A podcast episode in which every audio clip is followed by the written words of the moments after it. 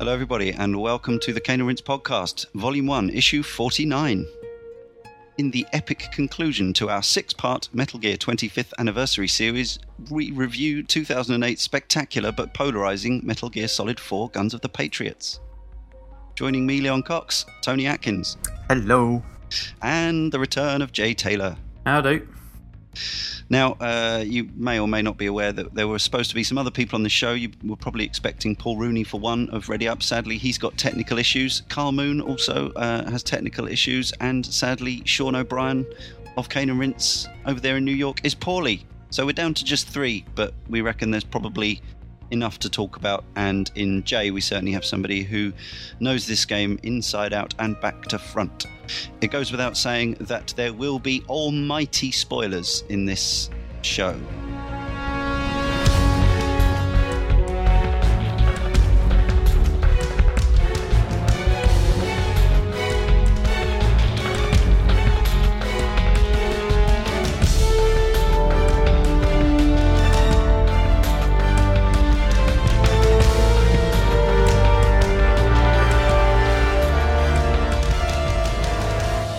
So let's start briefly with our personal history with the game. Tony? Um, I brought this upon release. Very excited about it. Um, I think the only thing to really note is that I hadn't, up to that point, played Metal Gear Solid 3. Obviously, Peace Walker wasn't out, but I had, and I hadn't obviously played the Metal Gear games back on the MSX.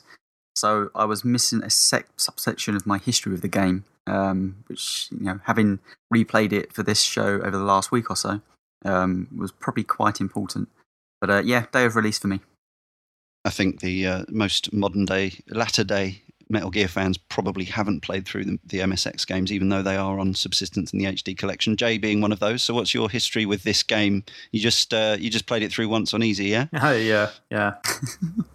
My personal history with Metal Gear. Well, MGS4 was was one of the games that made me decide that I had to have a PS3. You know, 18 months before the game came out, mind, but um, from the moment we saw the first trailer in 2005, the first sort of teaser, if you will, that w- I was sold. I mean, I've been sold on the Metal Gear series right through from Solid anyway, um, and thoroughly, you know, caned and rinsed every single one of them.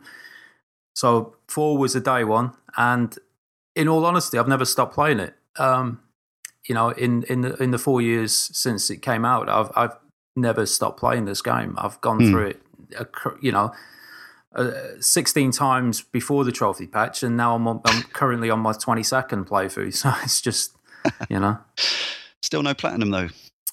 uh, you know, whether that's ever going to happen is debatable. When I saw how hard you've got, that, I mean, that's a challenge, but. You know. How can you say that after playing it for 22 times? Because that you don't it's- think you can get that? it you know one of those playthroughs requires it to be you have to spend 35 hours on just that one playthrough so you know th- there's a very specific thing to get that and in that's it's only in one or two trophies that the real challenge lies but god Mhm. god it's it is a challenge but Inserted in there four years after the fact for the fans. Of course, that patch also removes the Metal Gear Online support, which is non existent now anyway because they Mhm. took the servers down. We won't be covering that here. Yeah, my history is I was one of those people that uh, you know saw the reviews and uh, had to have it, even though I knew that I probably wouldn't know what the hell was going on because I hadn't played uh, three properly at this point. Metal Gear Solid Three, I had completed Metal Gear Solids One and Two, Mm. uh, but I was definitely looking at the review scores, the 94% everywhere, the 98% graphics scores. I was buying a PS3 that summer. It had recent, the game had recently come out, so it was uh, it was bought with the machine. Um, took it home to look at the graphics, and then didn't play it for four years until we made this show. So I've So shallow. Look at the graphics. yeah, you know what I'm like, massive graphics whore. Uh, always playing the latest bleeding edge stuff on my high end rig, uh, but um, yeah, so uh, I put it aside, and uh, now I'm I- I'm I'm glad I didn't play at the time because it would have been baffling, and I think that's something that we will obviously cover in this podcast is that this is really not a game for the non-converted for anyone who's already played a Metal Gear game of any of them and either you know didn't like them didn't get on with them uh, i think even if you enjoy the fundaments of the gameplay i think there's so much Yeah. plot in here that I think it, you know you can, you definitely can play this as just a game, and that's another conversation we'll have because obviously, like Jay hasn't watched all the way through the nine hours plus of cutscenes on all of his 21 and a half playthroughs. That would be insane. um, speed run times we've we've we've checked, and you can speed run this game in under three hours by skipping all the cutscenes. But that's actually not a super fast time for a speedrun game, which suggests that you know normal playing time for a normal person even with skipping all the cutscenes is probably going to be six seven hours something like that mm. so uh, given my completion time on a, a, relatively low difficulty setting was 15 and a half hours even if nine hours of that is cutscenes then six well, and a half hours of I'd, that is gameplay i'd also say you're, you're approaching this game fundamentally wrong if you're just going to be skipping the cutscenes of a metal gear solid game kind of missing the point of a metal gear solid game yeah, but I, I, think you're right. But then there is quite a lot of game in here as well. Like for me, this is very much a, a sandbox game. Like a, it, it's it, it's not open world, but it's got so many toys in it, so many mm. playthings, the weapons, the items, and the enemy soldiers, and the environment that there's a lot of fun to be had just pissing around in this game. It was actually quite funny coming to this game after playing uh, Metal Gear Solid Peace Walker, mm. um, purely because that one's almost entirety of mechanics. Uh, yep. And the story's, you know, it's there, but it's kind of not quite the same presentation. And I, I really enjoyed that because it was really fo- very focused on mechanics. And this one, it kind of flipped it back the other way around. Obviously, it was before Peace Walker, um, but yeah, to, to go back into quite a story heavy driven Metal Gear Solid game felt weird uh, for the first couple of hours because I'd mm. already pumped 30, 40 hours into uh, to Peace Walker, which was the opposite way around. Yeah. Yeah, and of course, uh, originally we were planning to do Peace Walk after, simply because it came two years later. But I think because I, th- I think people persuaded us that it was more sensible to, even though this is the older game, it was more sensible to do this one last mm. because it does wrap up the story. For now, Act One, Liquid Sun. Here's my summary. A prematurely aging snake is sent by the UN to the war torn Middle East in pursuit of liquid who still plans to enslave the world. Kitted out with the Solid Eye and Metal Gear Mark II, he meets helpful gun launderer Drebin and his naked ape, Little Grey. Snake hooks up with US peacekeeping force Rat Patrol Team 01, headed by it's Meryl Silverburgh from Metal Gear Solid, and featuring Johnny Akiba Sasaki from all the Metal Gear games. Pursued by enemy frogs, which are a sort of uh, creepy, armored female super group of cyber troopers, um, and uh, geckos, which are these uh, bipedal biomechanical oh, Ed 209. Robo, Robocop. Those yeah, kind of, Ed 209 yeah. meets uh, the Scout Walker with the legs of a uh, with the noise of a cow and the legs of a pole dancer and the feet of a camel. um, Snake discovers Liquid Ocelot experimenting with nanomachine related mind control, apparently aided by Dr. Naomi Hunter, also from Metal Gear Solid.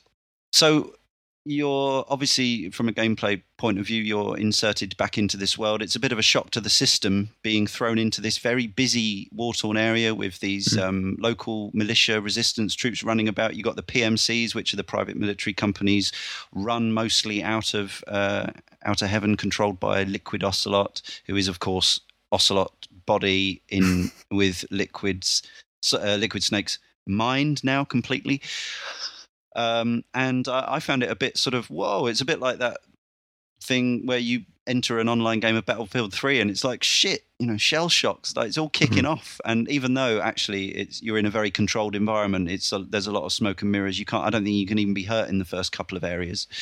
Um, it feels like wow, this is not normally. You know, you thinking about the entrance to Shadow Moses in Metal Gear Solid 1, you come up in a pool of water, no one knows you're there, you're like a ninja. You've got two guards to start with and you can, you know, pretty much toy with them. Here it's like shit, it's all kicking off. Um, and at first you're not given any of the new toys really either, are you? No. No. But I mean I, I still rate this as quite a good opening sequence to a game.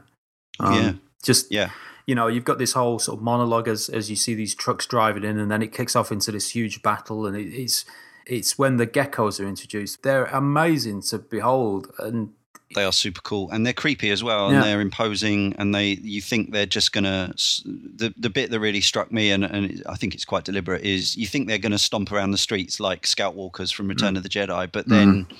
you you sort of dive inside a building and they start kind of smashing through the walls and then using these twisty turny legs and their toes to hook onto things and follow you mm. they're actually quite nightmarish I think Yeah, and yeah, it's like I, I don't know if you've messed around on this level with them, but I, I have several times, as you can imagine. But it's it's things like there's there's there's one in particular that patrols up and down the street, the main street in this area, and mm. if you like, I don't you, you you can have a gun at this point if you pick it up, and if you take a shot at it, it is a you obviously get the the the classic exclamation mark, and it will go over to the building and then climb up and look in.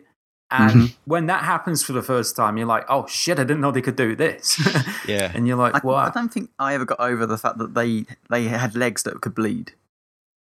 It it's was, creepy, isn't it? It was always weird because you know they're very mechanical, of course, yeah. and yeah, but they, they are making these they spurt weird, fountains of blood when yeah, uh, weird when cow noises, which is kind of freaky at the same time. Yeah. But yeah, just every time I, I shot their legs and they started spewing blood, it's my mm. mind always kind of I don't I don't really understand the mechanics of because how this can be because they're they're flesh bonded to mm. to, to metal, aren't they? They're they're.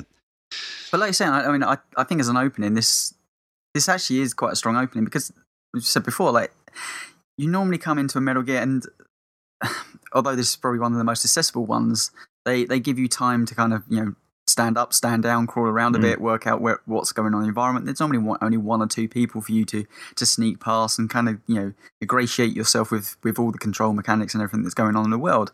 This one there is a raging battle, and there's bullets going everywhere, and you're like, what is going on? Um, and it's it, it feels very different from the others as you're having to sneak under uh, buildings and under trucks and stuff and there's this raging battle going between two people and you don't really I, I didn't know that you couldn't necessarily see, be seen but it's I, I, don't know. I found it. I found it quite a strange experience entering it again for you know even on a second mm. playthrough. Um, you know, because mm. big battle going off around you. You know, when this game came out in 2008, there really wasn't anything that looked like it on the PlayStation, and I think they were one of the first major developers that sort of said, "Look, this is what we can do." You know, and and it, it's got that. There's there's sort of a shade of that kind of.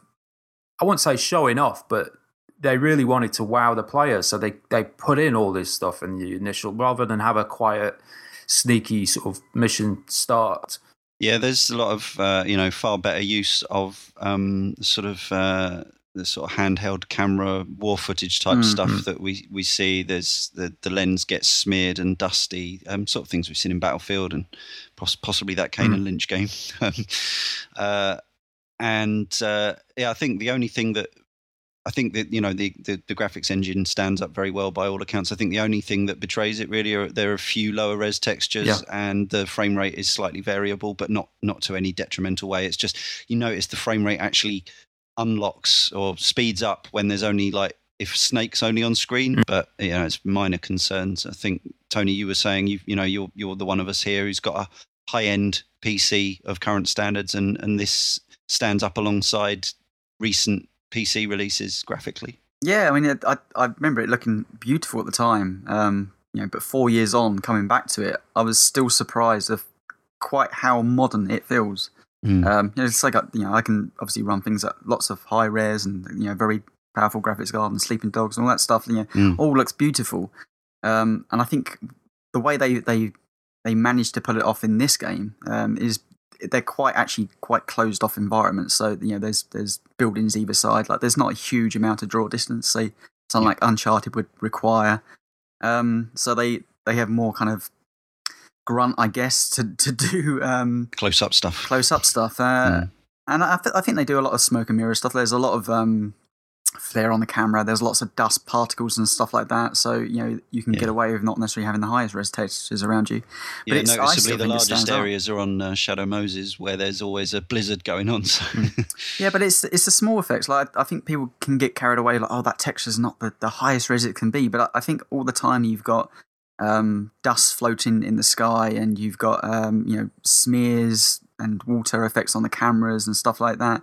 I think that it takes your eyes away from that, and I, still think it looks. Well, I don't, I don't incredible. think this this first level is necessarily sort of where it really shows off what it can do. I think South America, when we get to that section, that's mm. that's an area that really sort of stands out to my mind. Like, is although again, you, you you, do feel like you're you're still within sort of a, a constrained area.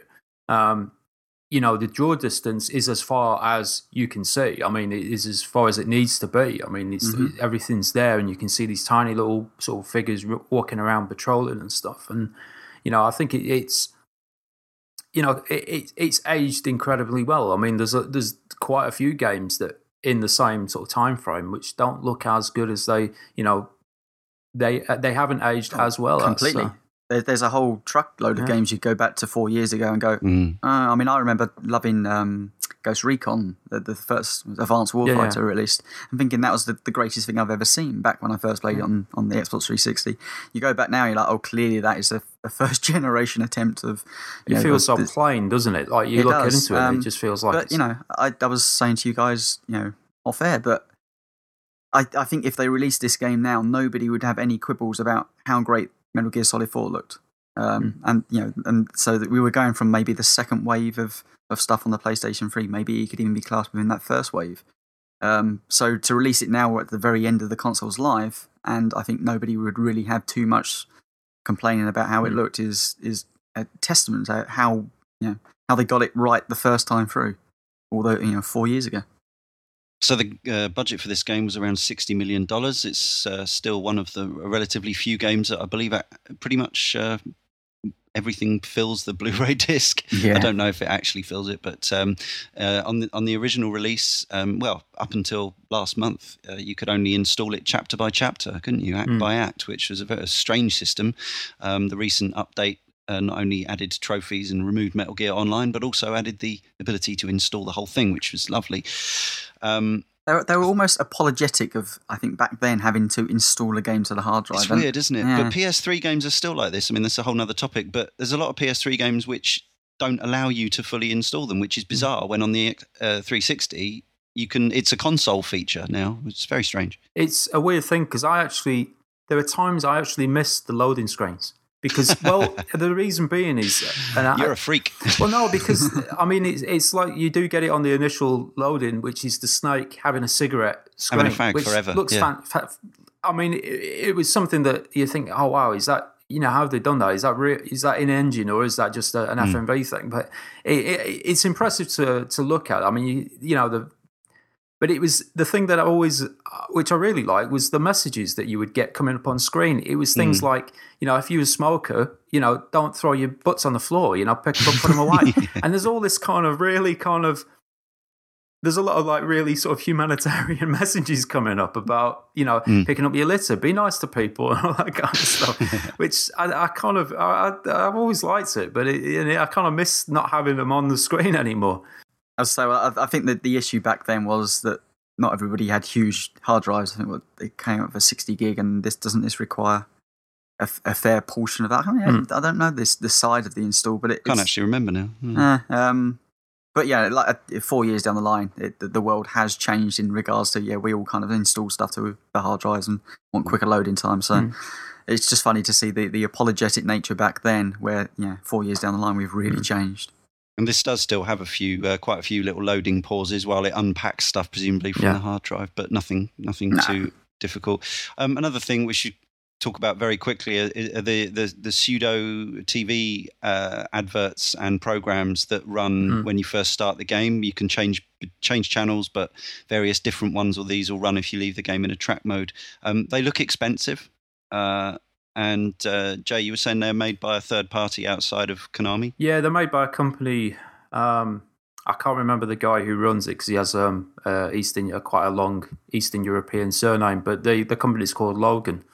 Um, but they specialize in like advertisements and music videos stuff.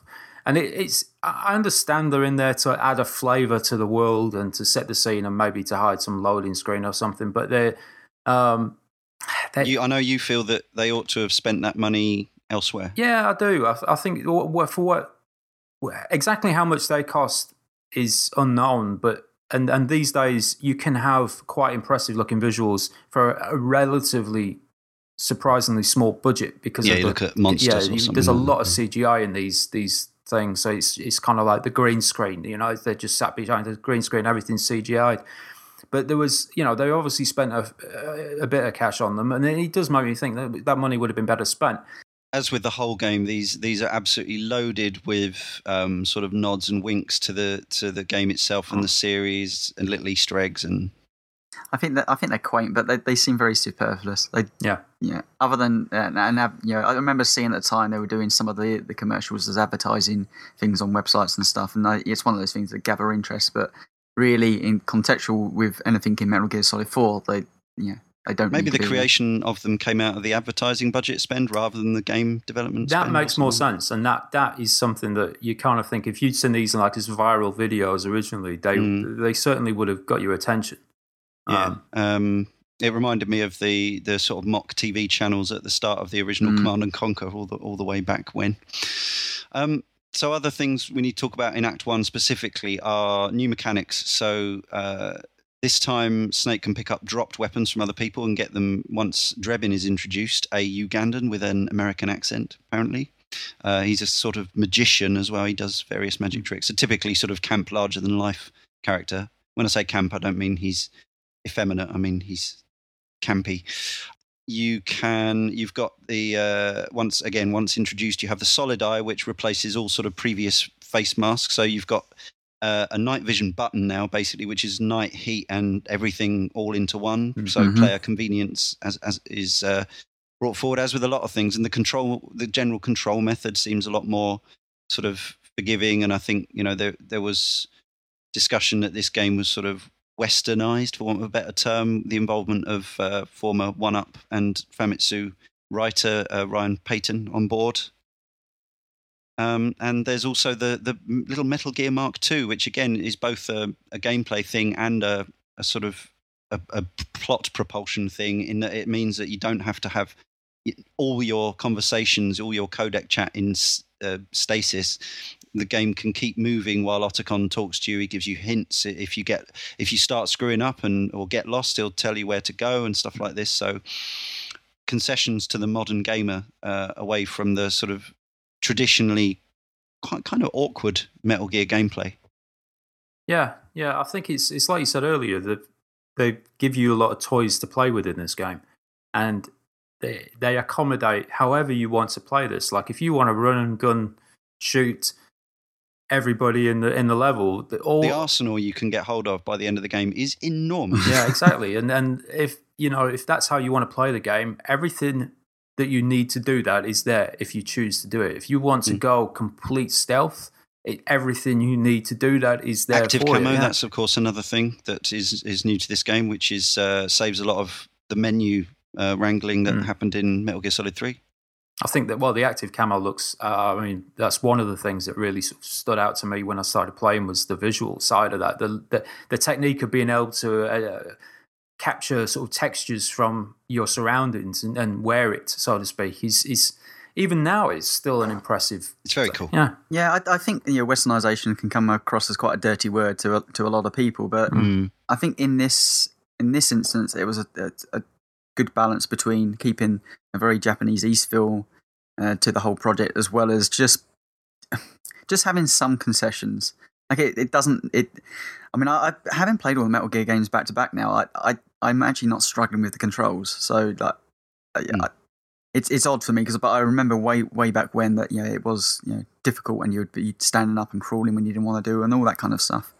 Um, but I just Playing the whole series in six months will do that. It'll Yeah, certainly help out with um, the muscle memory. But, you know, just you know, just, let's say stuff like the active camo, like the, the stuff there was it was there in Metal Gear Solid Three, and I really liked it in Metal Gear Solid Three. But I know a number of people hated it and actually refused to play the game because of it, which is odd to me because you don't. I I think you can get away if you're if you're playing it stealthily, actually not. Or even you know, run and gun, you can get away of actually not messing around with a lot of that stuff. But um, yeah, I just think conce- concessions aren't always a bad thing, and and having somebody come in and just saying, yeah, you, you know, you a, a wider audience can have more accessibility to this if Yeah. you just Do you change more people one or two things. Enjoy your story, then just just make these little changes. They're not going to make your game any worse. But it is weird because, like you say, I think coming into Metal Gear Solid Four as your first experience to a Metal Gear Solid game is, uh, you know, yes, it's probably the most, the easiest one to to get into, but at the same time, it will make no sense. Um, yeah, even just going into the menu and changing your pack loadout for the you know in terms of the buttons that your your shoulder buttons bringing up the menu. Even that's not that intuitive. It's not really explained. So there's a lot of weird stuff like the fact that you can uh, equip an Apple iPod for apparently no reason, although it does turn out that some of the tunes uh, engender certain behaviors in mm. the hmm. AI. um, you can collect tunes for it. You can download tunes for it. Uh, it's definitely there's Apple uh, logo all over this game, by the way. Every computer, pretty mm, much, apart Apple from Mac. the retro ones. Um, yeah, the iPod actually has iPod, uh, classic iPod style controls with where the, the analog stick replaces the, the little spinny wheel. We got first person shooting. Well, I, th- I, think the, the, the iPod thing actually is an interesting there's an interesting point with that as well because similar to the way that Valve did the in-game commentaries by having those speech bubbles when you play on that particular mode. Uh, this has the podcast, which it tells yeah, you where integral. to play, mm.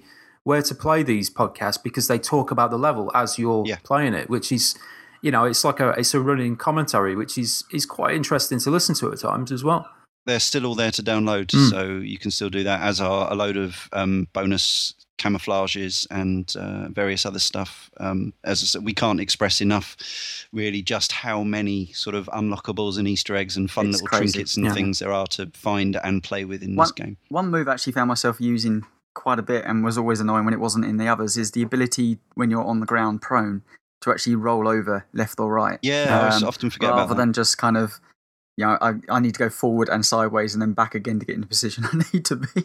Yeah, and you can also, uh, as well as the, the usual cardboard box, there's also a, a, rusty metal oil drum which Johnny Sasaki has recently relieved himself in, mm-hmm. which you can uh, use to actually knock over people. There's a trophy attached to that now. Um, there, there is just a shed load of stuff to play with, and you know, particularly once you've played through once and you get the dolls from uh, Screaming Mantis, mm-hmm. where which actually allow you to control both the living and the dead. you know, it's like there's just and there's these crazy unlockable guns, aren't there? There's the solar gun and the uh, is it the Tagashima? The, yeah, Tanashima. Yeah. Tanashima, sorry, which uh, gives you the power of wind or something. Uh, sorry, I've got that wrong. It's the Tanegashima. Tanagash- yeah. Tanegashima. Yeah apologies to our Japanese listeners. Uh, so yeah, there's um, these things cost money. Um, there's uh, other Easter eggs include things like visiting the Drebin shop, which you can do at any time. And the, the story goes that your little Trundly Wally style Metal Gear Mark II whizzes backwards and forth, delivering guns to Drebin, selling them for Drebin points, and uh, delivering weapons that you've bought and ammo back to you. Um, you can you can customize all your guns in a battlefield mm. battlefield 3 style um, there was something I was particularly going to get at. Oh yes, uh, Easter eggs such as uh, sales sales at Drebin's every Wednesday and Sunday. That is in the real world. If it's Wednesday and Sunday, mm. you get money off. Stuff like this. Um, yeah, in, insane stuff. I suppose uh, another thing to address while we're still on Act One, before we move on the story, is uh, the localization. I know this is something very close to Jay's heart in particular. Mm. Um, obviously, the fact is that uh, we we understand that Snake is aging prematurely due to his uh, the fact that he's a, a genetic uh, genetically created super soldier. I don't think we know exactly why. We know he's been, but we later find out that he's been designed to only live a certain amount of time. The same with uh, Liquid and Solidus.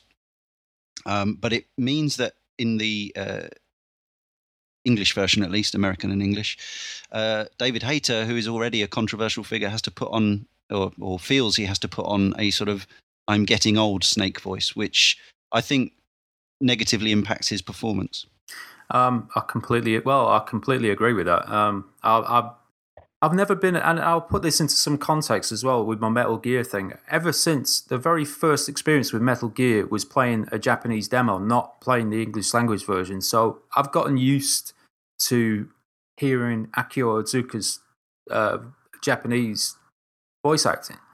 And mm. apart from the fact that he, he's also, I'm a, a, fan of various anime characters that he's played throughout his career, he's a better voice actor. So his performance is better. Not, and, and you can hear this. You can hear it in, even if you don't speak Japanese, you can hear it in his delivery, in the way that he, he, he his intonation, in the way that he deals with lines. And this cuts across another character as well with Otacon and Christopher Randolph. But I have. Massive issues with. I, I do not like David Hayter as a as a voice actor. I do not think he is of the standard of actor that this that this game now demands. That all games demand now. You can't have throwbacks to the '90s voice acting kind of tradition where it was like you didn't really need that you just needed to do comical voices you know or, or, or whatever it's just you know the, he comes from an age that voice acting was kind of a throwaway thing it wasn't taken anywhere near the, the level of performance seriousness that we've got now and the, the, the weird thing though isn't it david hayter back then i think was probably a step above everything we had had before and mm. I think he was probably taking it a little bit more seriously, or it felt like the story was being taken a little bit more seriously, and the delivery was being taken more seriously. Yeah, he was yeah. creating the voice of a hard-bitten soldier, that exactly what you'd have expected from yeah. a from an action hero video game person at, the, at that but, point. But to back you up, I think yeah, but clearly the world has caught up since 94, 95? 98, David 98. Hayter's first. Okay, 98. Yeah. So yeah, I think the world has caught up since '98 um, and has clearly surpassed him as as a voice actor. But his voice became so iconic with the series that I I would find it very difficult to play a, a Metal Gear game without him doing that. Even if it's comical, just mm. that version of his voice and being supplanted with somebody else. Of course, you could argue that Metal Gear Solid 4 would be the perfect time to change that because an old Snake could have a very different sounding voice. Well, indeed, and uh, spoiler alert, Big Boss does. He was recast uh, so as not to have to play against himself in that scene, but uh, the guy who voices Big Boss sounds like a man of that age, uh, yeah. which which makes which makes sense. So but yes, I think I, I, think we sort of covered this recently in the Max Payne game. It was like it's like when they changed Max Payne's face from game one to game two. A lot of people didn't like it, even though it's like objectively it looks much better in the second game. But people were kind of fond of that Ridiculous. ridiculousness. Catch twenty two. I think Kojima finds himself in there though, because Absolutely, yeah. It's so and, iconic. I mean, you could you could play that. voice. I don't know to play the voice to anybody that don't know what it is, but I think most gamers you could play David Hayter's voice and they go instantaneously, yes, that's Snake. Uh, Absolutely. Maybe, maybe, but I think the performance is suffering, and and thus mm. because uh, I mean he's obviously moving. It seems to be that in general he's moving towards the more sort of story driven, serious performance stuff that's got. I mean, you you just I know we might touch upon this later, but the Ground Zero trailer, for example, seems to be very heavily sense of there's a sense of performance in those in, in what they've shown, and to have a voice actor that isn't up to it becomes detri- there will come a point where it becomes detrimental to the I character. I think it already has. I think yeah, you know, I, I agree. I think how it has. important think... you know, how important how Emmerich Otacon is to this story, and how many times Christopher Randolph's emotional acting is detrimental to the scene. Mm. It's mm. there's a real mix. You've got, I think, negative aspects include. Um, is it Christina Puccelli as playing a child, so a fully grown woman yeah. playing a child? That doesn't work for me. I know it's done a lot. Um, but you've also got good performances from Phil LaMarr as Vamp, um, yep. Quinton Flynn as Raiden. This time, unlike in Metal Gear Solid Two, does a pretty good job. Jennifer Hale, who's all you know the safest pair of hands you could have yeah. as Naomi Hunter. So it, it, it's there. There are highs and lows. Uh, I would say. Serious. Yeah. I wonder as well with, with business sense. I think four it makes it would make total sense to, to kind of shake all that stuff up, bring new voice cast you know, actors in. Mm. You know, they they clearly pushed it up to an, another level with this game, but as a financial thing, obviously Kojima, Konami needed this to be uh, a success, and yeah. so changing stuff like that, any kind of weird negativity towards it through you know a small thing such as the voice, although you know artistically it probably would have been the correct decision to make. I do wonder whether there's a bit of pressure from above to saying, look, you, you can't fundamentally change who people believe Snake is by changing his voice at this late in the game. I, I think um, that's a mistake. Of uh, I mean, I understand that, and I, I think you're you're right. There is they, they, do feel the pressure of this, especially when the internet rallies against them. But the internet isn't always right. There's often well, we a lot that. of yeah, exactly, and it's just sometimes pandering to the fanboy extremists. You know, they're not right. You know, having a better performance would be beneficial. Period. And and you know that's where I stand on that. so yeah, fair play.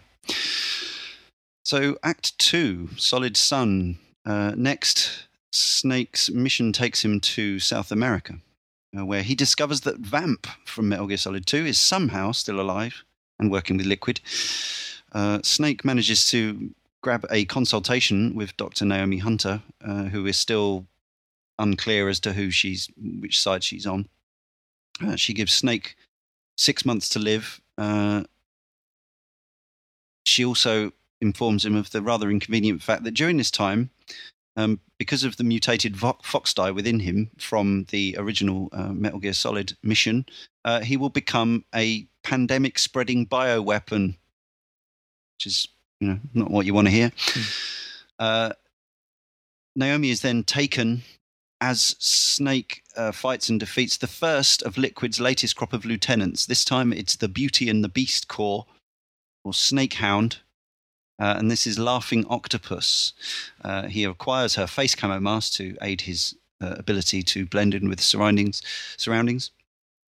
Snake trails Naomi, um, but ends up having to be rescued by Drebin. Uh, and they, in turn, have to be saved by Raiden making his triumphant reappearance uh, before being badly wounded by Vamp, um, hacks apart some geckos in a in a famous scene. Uh, highlights and comments from Act Two. Has to be. I think you- this is your initial meeting with the uh, which with the beauties and the beasts, I suppose. I mean, uh, Hmm. you they did crop up in the previous level, uh, but this is where you yeah, actually you do face, see him in yeah, passing. Yeah. you, this is where you face off against them. I, I suppose this is the standout moment in that in the second section. Yeah, I, I mean, before we go, I, I actually quite like that the whole scene with Snake and Naomi here. Um, basically, finding out that Snake himself is, you know, he has a fine amount of um, life left in him, and I don't know. I think that's quite a, it's a big story point because you know normally you've been playing Snake. He, he's almost in some respects a superhero at this Yeah, point to the player. Superman or Neo or Rambo or you know yeah. Um, and clearly, you know, you, you've taken him as old Snake at this point, and yeah, yeah. I mean, he's grabbing his back and he's in and he's in pain. You're like, the Mm. man's done his tour of duty. He, he deserves a rest, but he's not going to get one. Mm. But I, I kind of like this the way it kind of forces the player to believe actually, um, you know, he, he's only got a couple of months to live. And this this task that he's been given needs to be done, and, and in fact, he becomes a huge threat to the rest of the world's existence Mm. if he carries on living through the becoming a bio. More of a threat than Liquid, yeah. ironically. it, Um, Yeah. The problem I have with this scene is uh, the fact that this uh, doctor has her blouse unbuttoned to her navel. Why? it's hot. Just, just, just one or two buttons, you know, is is fine. Um, but but the whole way, you know, is just OTT. It just kind of undermines that scene as well because it's actually I find it quite a touching scene between the two because Snake's undressed, he's out of his camo. You know, you see his uh Mm. aging chest. You can see that he's turned into an old man. Um, you know, and he's he's putting his almost a, a certain degree of faith into her that she's not going to do anything ridiculous to him. Um, well, more she's- than she already has, which Yes. is Um, She Yeah. gave him the bloody virus in the first place. Yeah. Exactly, yeah. exactly. So there, there's this weird kind of touching moment between them, and having her as open, uh, I'd say bare chested, but Yeah. the, the I very also have a problem with big her very non sort of medical professional uh, thing that she sort of shudders in horror as she sees his uh, his aging form, like as if she's never seen an old person before. It's uh, that's that's pretty gross moment. Not not not Snake looks gross. It's it's gross that she would the idea that she would do that. but she knows she's she knows that she's responsible for that. And maybe Yeah, I suppose you could say that's the motivation for the for the, the, la- and horror. the last time she than- saw him, he was yeah, yeah, you know, buff. Yeah, I mean, that, that might be He's it. still pretty buff. It, it might be that it's not sort of revulsion; it's guilt that leads to that yeah, reaction. yeah. so. I, I see that now. Yeah, no fair Um, comment. The, the, there's a, there's an interesting thing about that, though. I mean, r- r- right from the very beginning, it uh, when this game came out, how it how unique it was to a certain to the general sort of playing public to have an old character as your as your protagonist. Mm. And then to be told he's dying as well, and there was, you know, th- this stuff played into the trailers because I think that one of the the first official trailers had that scene with Naomi saying that you know you've only got months to live. It's just so unusual at the time to to for Kojima to even you know to take that approach, and it was It is so true. People, you know, we talk. Uh, you know, a lot of us more liberally minded uh, organs, outlets of gaming talk about the fact that there are there's a lack of representation of gay people, the disabled, black people, various s- sets of society, but the elderly, for obvious reasons, when mm, you know a lot of games are action based. Are pretty much ignored by gaming, Mhm. only you know in, in, in passing. So yeah, uh, unusual and quite a brave and interesting move because it does open up this whole scene and the subsequent story does open up thoughts of you know uh, mortality and existentialism and th- things like that. So well, that's apparently an underlying theme of the game, isn't it? In general, is is what's left after you die. what Yeah. you leave the next generation, and Your this is a legacy, thing yeah. that's Well, yeah, that's been, yeah. I mean, the series has, has been based around pretty much the entirety of that. They're always talking about legacy and Mm.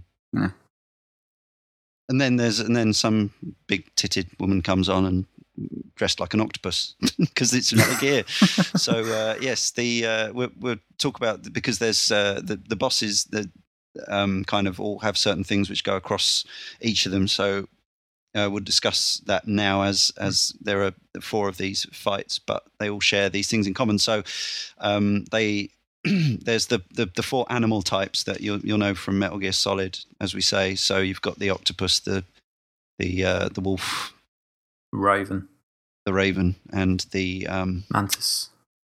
mantis. Correct. Yes. Uh, and they each have whether this is fan service or or humor on Kojima's part. They each carry the same emotion into battle as one of the Metal Gear Solid Three bosses, and I believe they each have a weapon which relates to a previous um, Metal Gear boss as well. So I think um, like the, the the electric gun comes from um, Fortune. Fortune in Metal Gear Solid 2 and so on. So they, these are kind of a medley, a mishmash of previous bosses, um, which seems to me as a kind of feels like an in joke as it is. But then for me, Kojima kind of cements this home even further by after each boss fight, Drebin comes on the uh, codec and tells you a tragic story, a ridiculously melodramatic, tragic story of the backstory of each of these beautiful uh, women turned psychopaths. Um, and the story is being told in such a way as it's almost like, is it legend? Is it just a big old crock of shit? Um, I thought this was really interesting, and the fact that each of the bosses takes this um, form once you defeat their sort of animal state, which is their sort of bio uh, mechanoid enhanced state, they become simply a walking woman, a woman who is walking slowly towards you, and you have to take her out quite brutally. And she curls up in the end in the fetal position, whether you kill her or knock her out, Tranker. Yeah. trank her, and then your reward is a is a, a massive fucking gun, which seems to me like a, a massive sort of piss take from Kojima of video game conventions and possibly Metal Gear conventions as well. I, I wouldn't put it past him with this. Um, I got to say as well with, with this with, with all these boss fights, they have the best Easter eggs. Go on. Uh, They only come into play when you she reveals her second form. But then if if it's a case of you just keep running away from them, don't don't let them get you, don't shoot them, and you just keep going. Eventually, the screen whites out, and you go into this basically white zone. Mm. And she's still there. She's still coming towards you. But then, if you put your iPod on and play um, the song by Two Hand Princess, they start dancing, and it's just it's it's totally stupid, but you can't help but be amused by it. Also, if you pull out the camera, they start to pose. Yeah, and the boss fights themselves, um, they are uh, the usual sorts of things set in uh, a fixed arena location of, Mm. of some kind. Um, they each have their own uh, sort of technique for taking them out.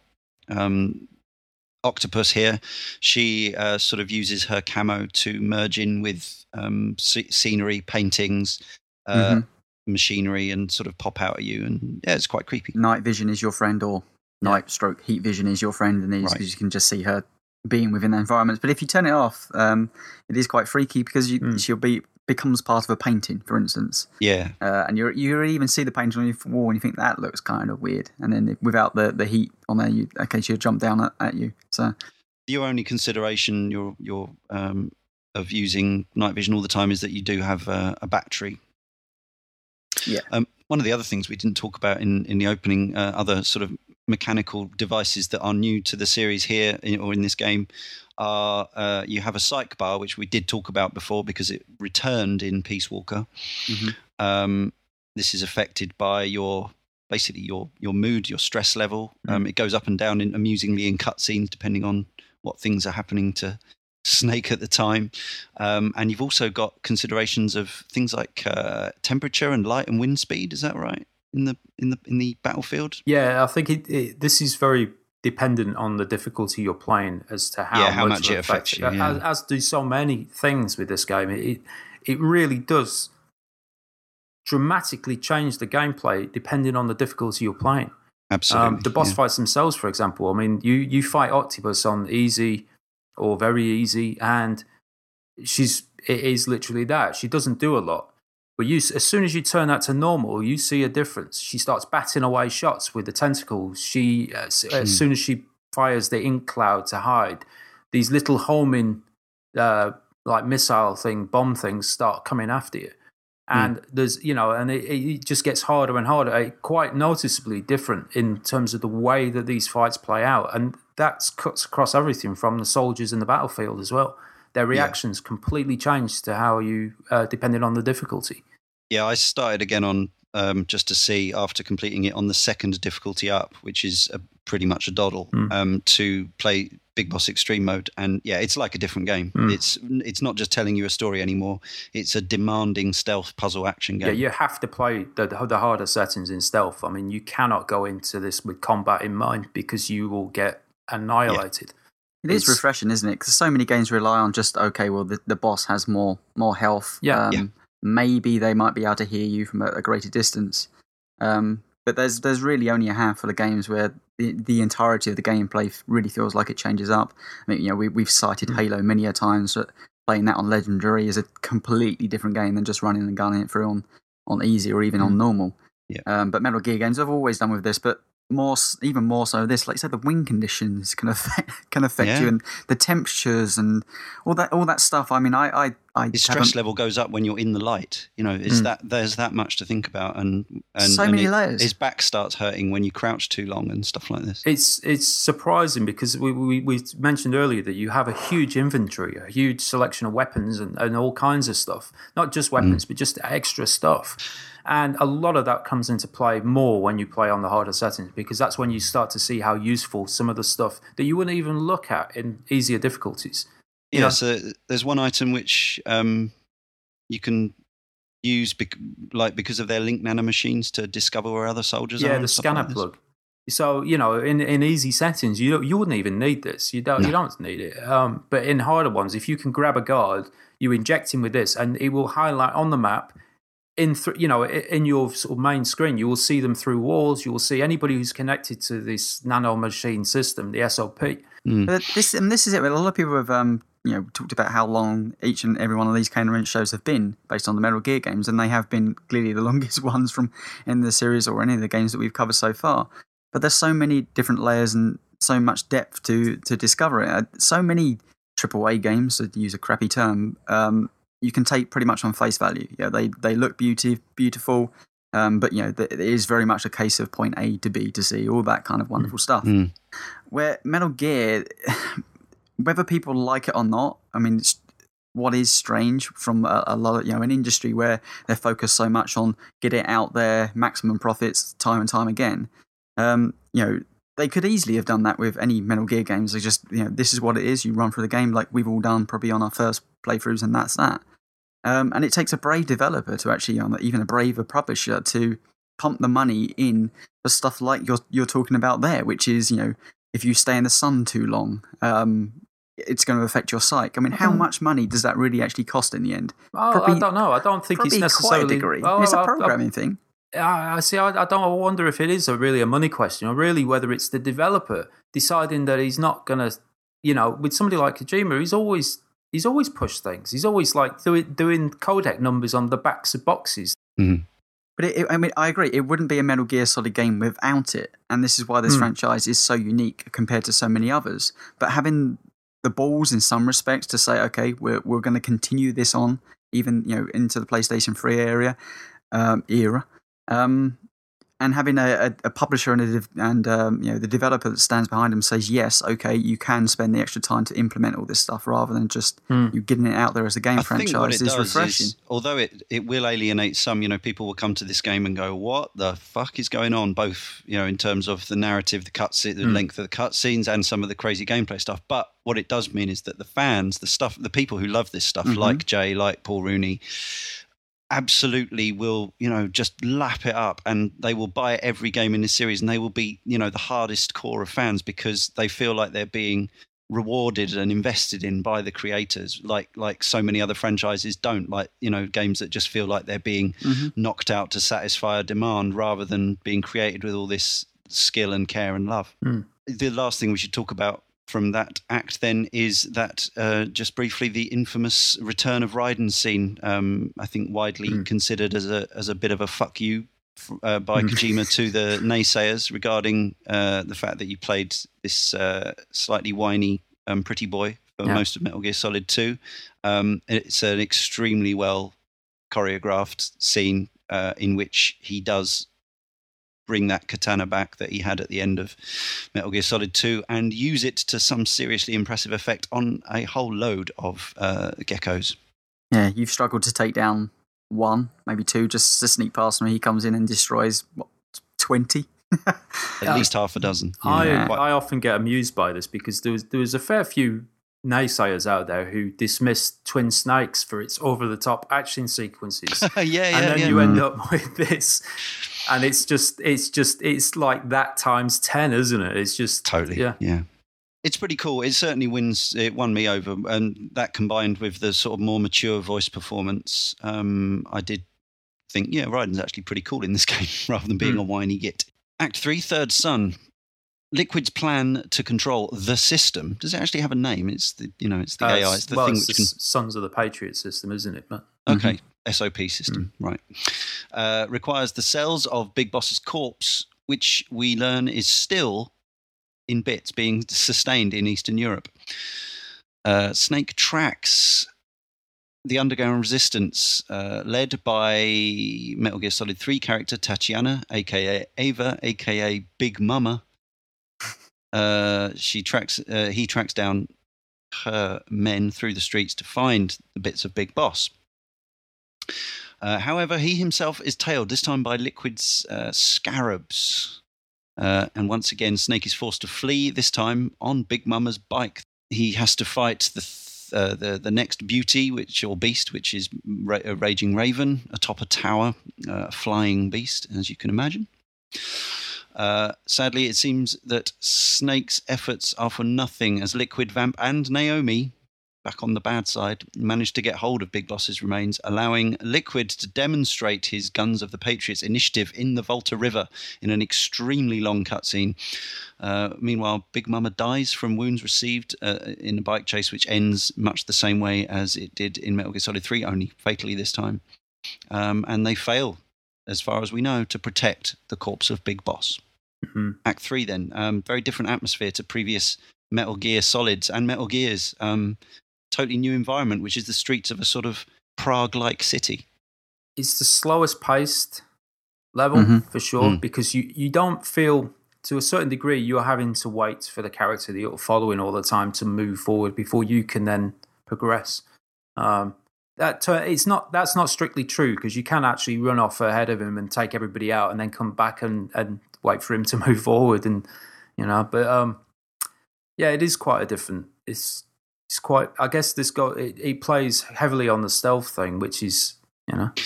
By default, Snake is dressed in young Snake active camo at this point, um, which I I thought was uh, like set, but it's not. You can just go back to using whatever Yeah. gear you want to use, but it does um, make it. It gives it this whole sort of noirish. Yeah, tonally, it, it's Tone, correct. yeah. And I know Jay was talking about. I mean, clearly, in the twenty second time, you'll probably use the best equipment you've got. But um, you know, I, I always liked using because he looks like a, a cop uh, following following a, Yeah, you know, like a pri- private PI. detective, Yeah, it's like maybe, a yeah. PI. And I think every time I changed him into a different outfit, I was like, oh, Yeah. it just doesn't work with It does. level. It does ruin the atmosphere a bit. Yeah. Um, but yeah, I mean, I, I, I just love the tonal change actually because Metal Gear is very much it's, it's been about you know the warehouses around the world, or even if even in this one it plays a little bit on the battlefield.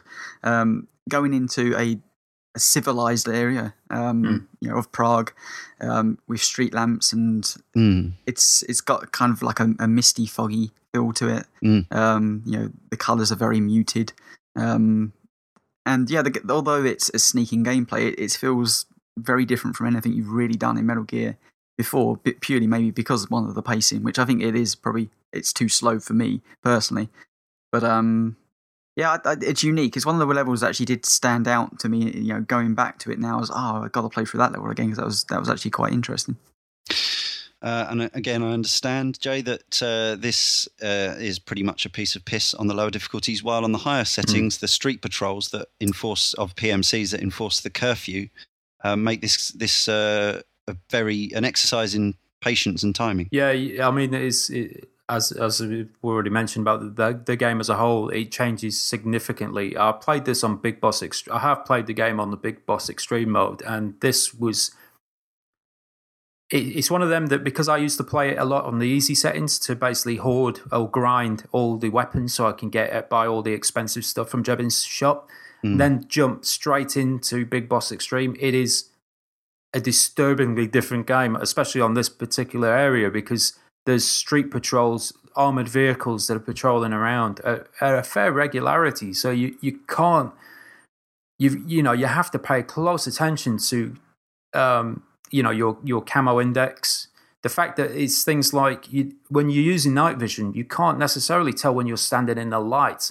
or under a street light so mm. it's hmm. it's having to keep switching back and forth to make sure you're in shadow even if you you know you're you're, you're camoed up we also haven't uh, described the, the, the system that sort of by default replaces the soliton so rather than vision cones in this game you've got a circular sort of overhead which shows mm. your sort of your um, footprint, your audio footprint, basically. Um, and the it highlights where there are people around you, but it doesn't necessarily show you which way they're looking.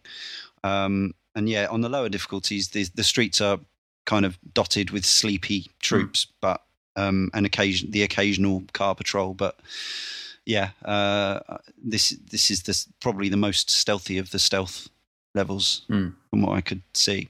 Um, the you can actually uh, you pointed this out to me, Jay, that you can actually spot that you are being tailed ahead of time. Yeah. You don't know that uh, this is not highlighted, but there's you see a little uh, what you think is a guy in a coat peering around a corner, makes his appearance in the cutscene, but it is in fact these scarabs who are spheres with three sort of leathery humanoid arms. Um, they were stacked up to create the form of a human in almost cartoon style, but uh, these are another really cool enemy in this game. I thought that are really creepy.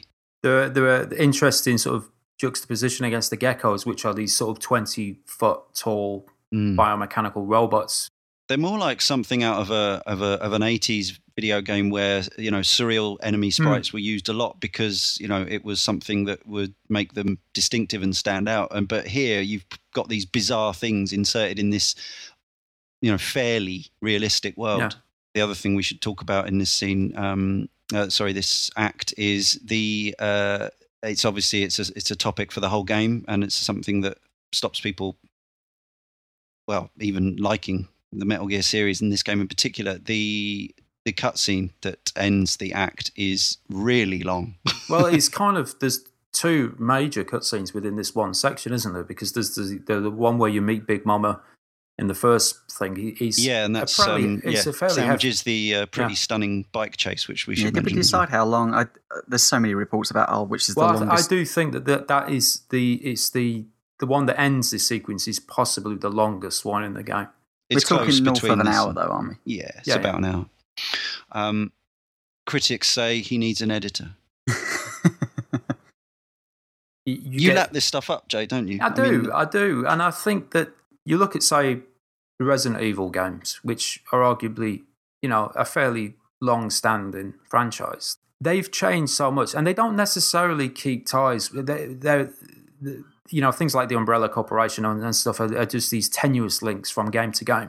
But here's a, here's a series that it really does follow through, not just in the story, but in the mechanics. There, there's a familiarity with a Metal Gear game. If you've played through, as you guys have, the whole series, it still feels like they're maintaining what it was.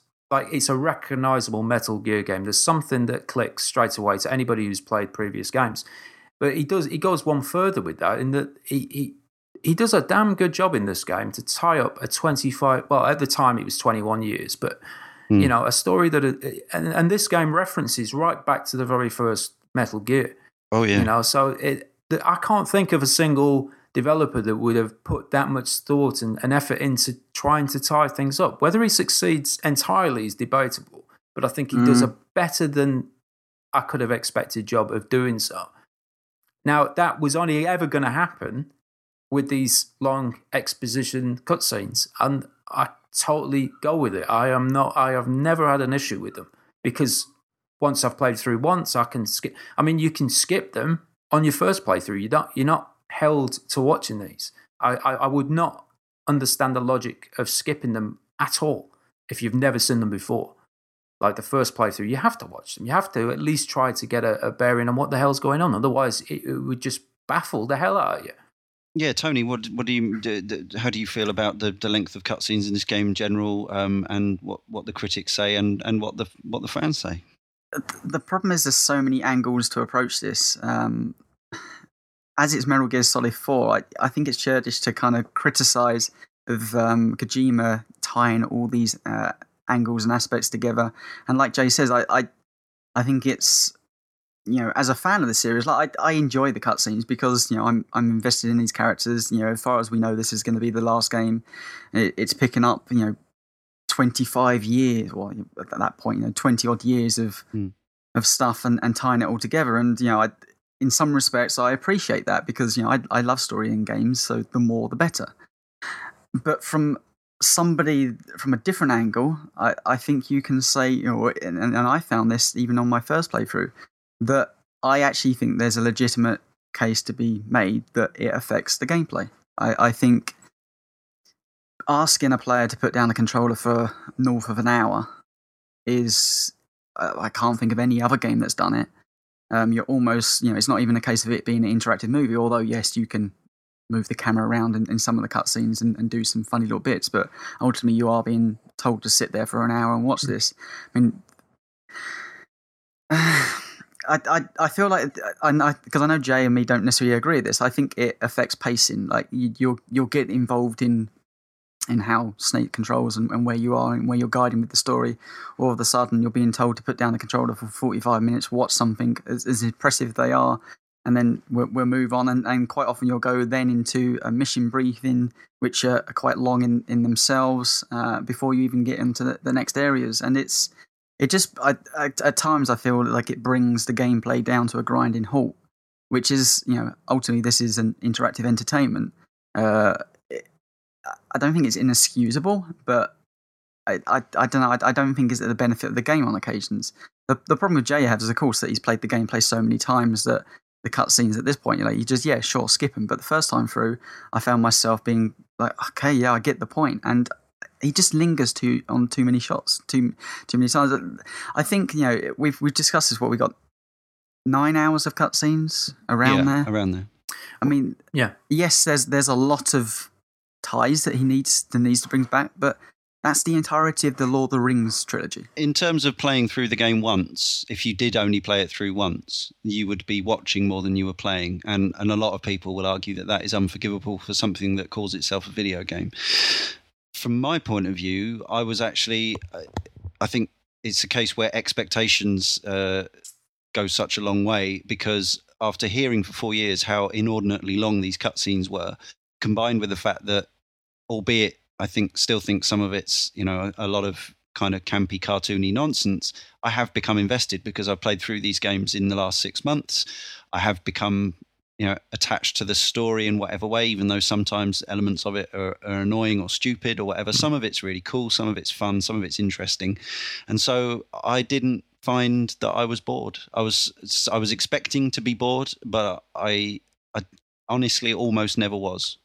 Um, but I can totally understand that for a lot of people, it's just too much. There's just too much. But, but I, I think the bigger issue here is, I mean, it, it's a stylistic choice, and you know, games can do whatever they want to do, and this is just one legitimate way that you can present a game, and I and I'm you know I'm behind him on that.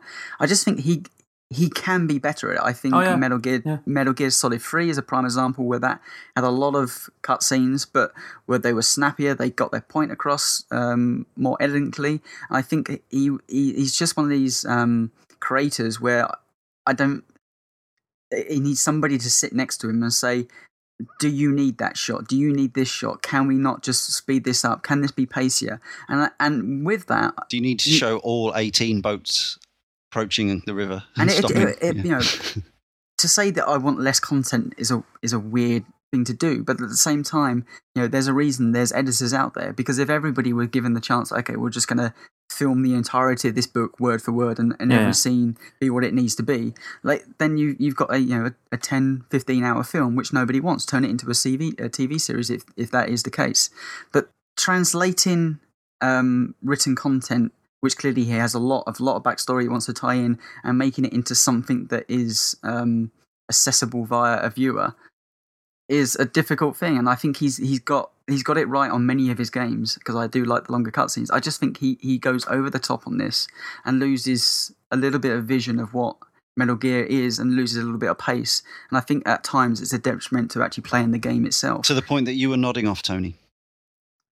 I, Well, yes, I'm, I I'm going to disagree that I think he loses the vision in terms of what Metal Gear is. I think he has a very clear vision. I think what it, I I would agree that he could do with a, uh, and maybe this is a job for where David Hayter can actually be of fucking use to uh, Metal Gear in that he is a scriptwriter, and uh, you know, uh, I, I think it, it's he's obviously influenced heavily by movies, and movies can get a point across far quicker in a far tighter time frame and I think that's where he needs to. Because, like, uh, you know, right at the very beginning of the game, when you first meet Drebin, there's this whole two or three minute sequence where Otacon's explaining the mechanics to you that are irrelevant to the game.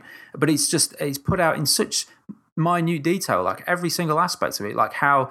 You know the Mark II is supposed to get the, the, the you pick up your weapons and take them to Drebin. It just it does feel at times unnecessary, and there's probably a quicker, more streamlined way of writing the dialogue to get the same point across. And I think that's where he that's I- what well- they could do with.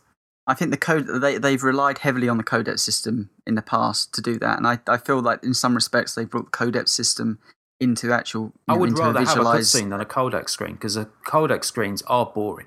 I mean, I, Was I it, was it Carl who was saying um, that uh, if you added up the codec times from Metal Gear Solid 2, it would probably equate to close to the cutscene times of Metal Gear Mhm. Solid 4? yeah, Quite possibly, but you know, I, I, prefer it the other way around. I'm not the. What, I, what I'm finding so difficult to, to deal with is that you know I, I seem to want less content and I don't because the Metal Gear franchise is built on this kind of stuff. But I just think that it you know nine hours plus of cutscenes when you you know we've managed to tell the, the entirety of the Lord of the Rings trilogy in the same Yeah. amount of time and think how much stuff is in there. I don't think you know although the story is complex, I don't think he presents so much stuff that it needed nine hours. I think yes, he, he could have easily what if I say to you he could easily have chopped four hours out of that. Would you but here's disagree? the thing: the Lord of the Rings films don't get across all the stuff that's in the book. To get the Yeah. book stuff, you would be spend more than nine hours reading them. I've often heard it said by more literary minded friends of mine that uh, Tolkien was an author who needed an editor, ironically enough. Oh, J.K. Rowling, I always remember, you know, she was struggling with the, her books getting bigger and bigger and bigger, and it. I think she changed editor at, at some point because and the way she described it was that she almost became too big to be edited. Like, you know, who who's going to um, have a Mm, have, have an the argument? Yeah. Yeah, to turn around and say no, you can't do this when she's doing one of the biggest franchises of all time. I just feel like Kojima's been given enough rope that uh, whether he hangs himself, I don't believe, but enough rope to tie, tie that noose Trip around himself up. Yeah. But- yeah. I, I, I think that's just like I, for me. I think they're too long for Jay. I can understand. I, I can even understand somebody saying actually they, they could be more, and you know, I want more content delivered to me. But to me, it has a number of issues. I think yeah, it's definitely a, you know it's definitely a sticking point for Mm. a lot of people, and people will make up their own minds. But the the facts are definitely out there Mm. um, as regards to the uh, the size and length of these cutscenes. Um, and uh, yeah, people will have to decide for themselves whether they feel there's enough game in there to support that. If they're not if they're not so interested in the cutscenes.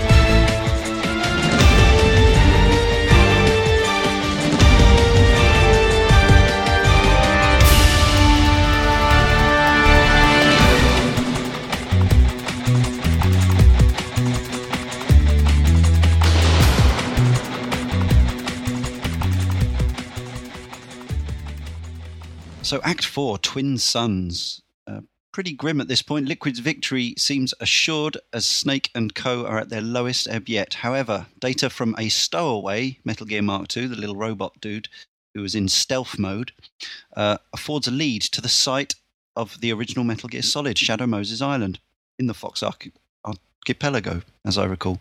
Here, Snake is haunted by his past as he defeats Crying Wolf, the next of the Beauty and the Beast outfit. Snake and Raiden finally defeat Vamp by suppressing his healing nanomachines. Naomi reveals that she has terminal cancer before immediately dying of it.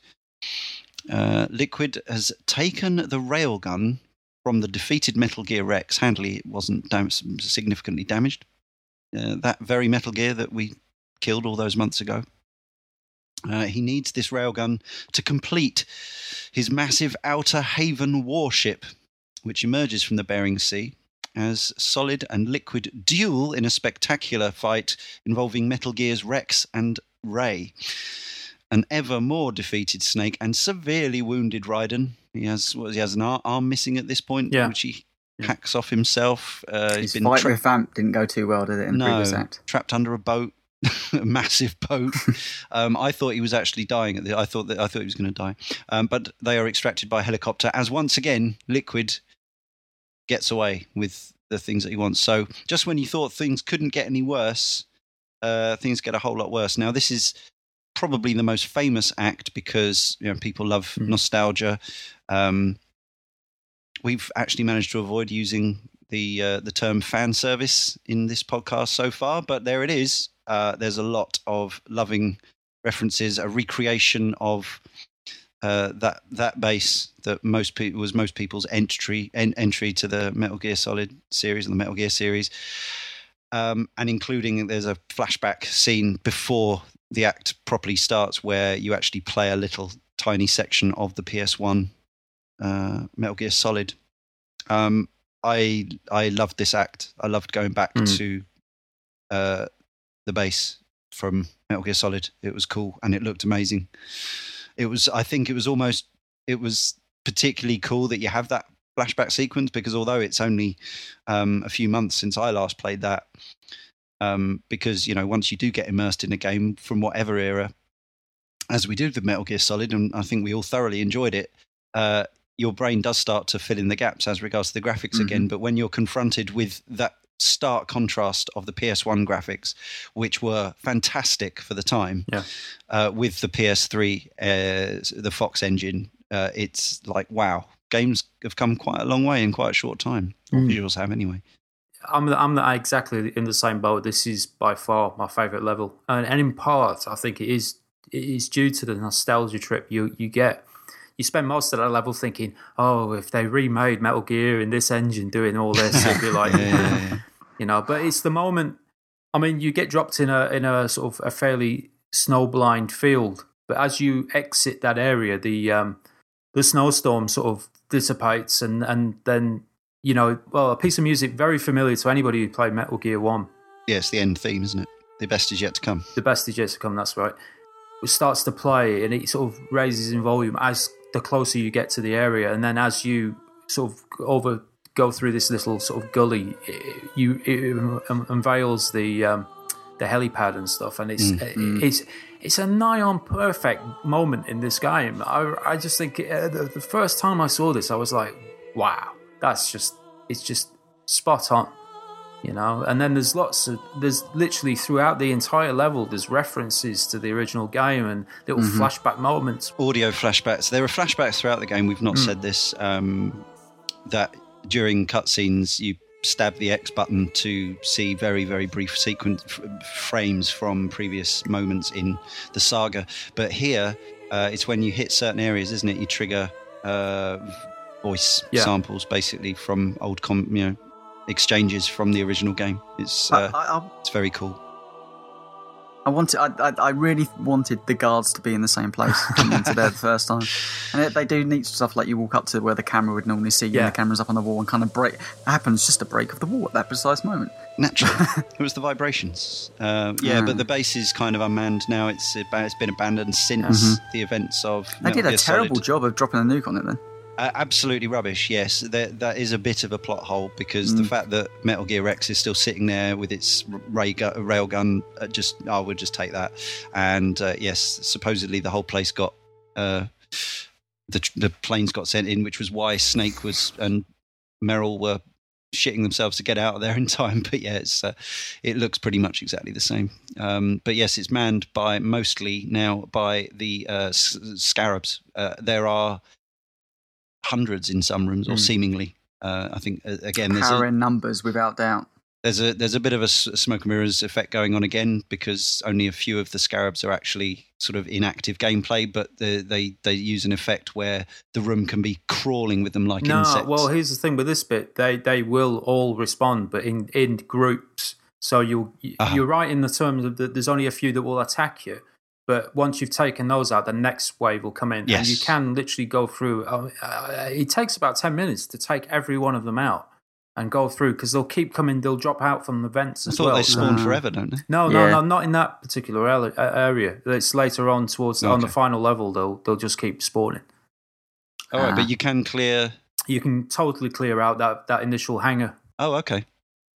Yeah, you can go in through the the same tunnels as you went in Mhm. uh, the first time. Some of the rooms are still there. They've got items in different items. Uh, yeah, several of the key locations are, are recreated, um, and yeah, they're entirely recognizable.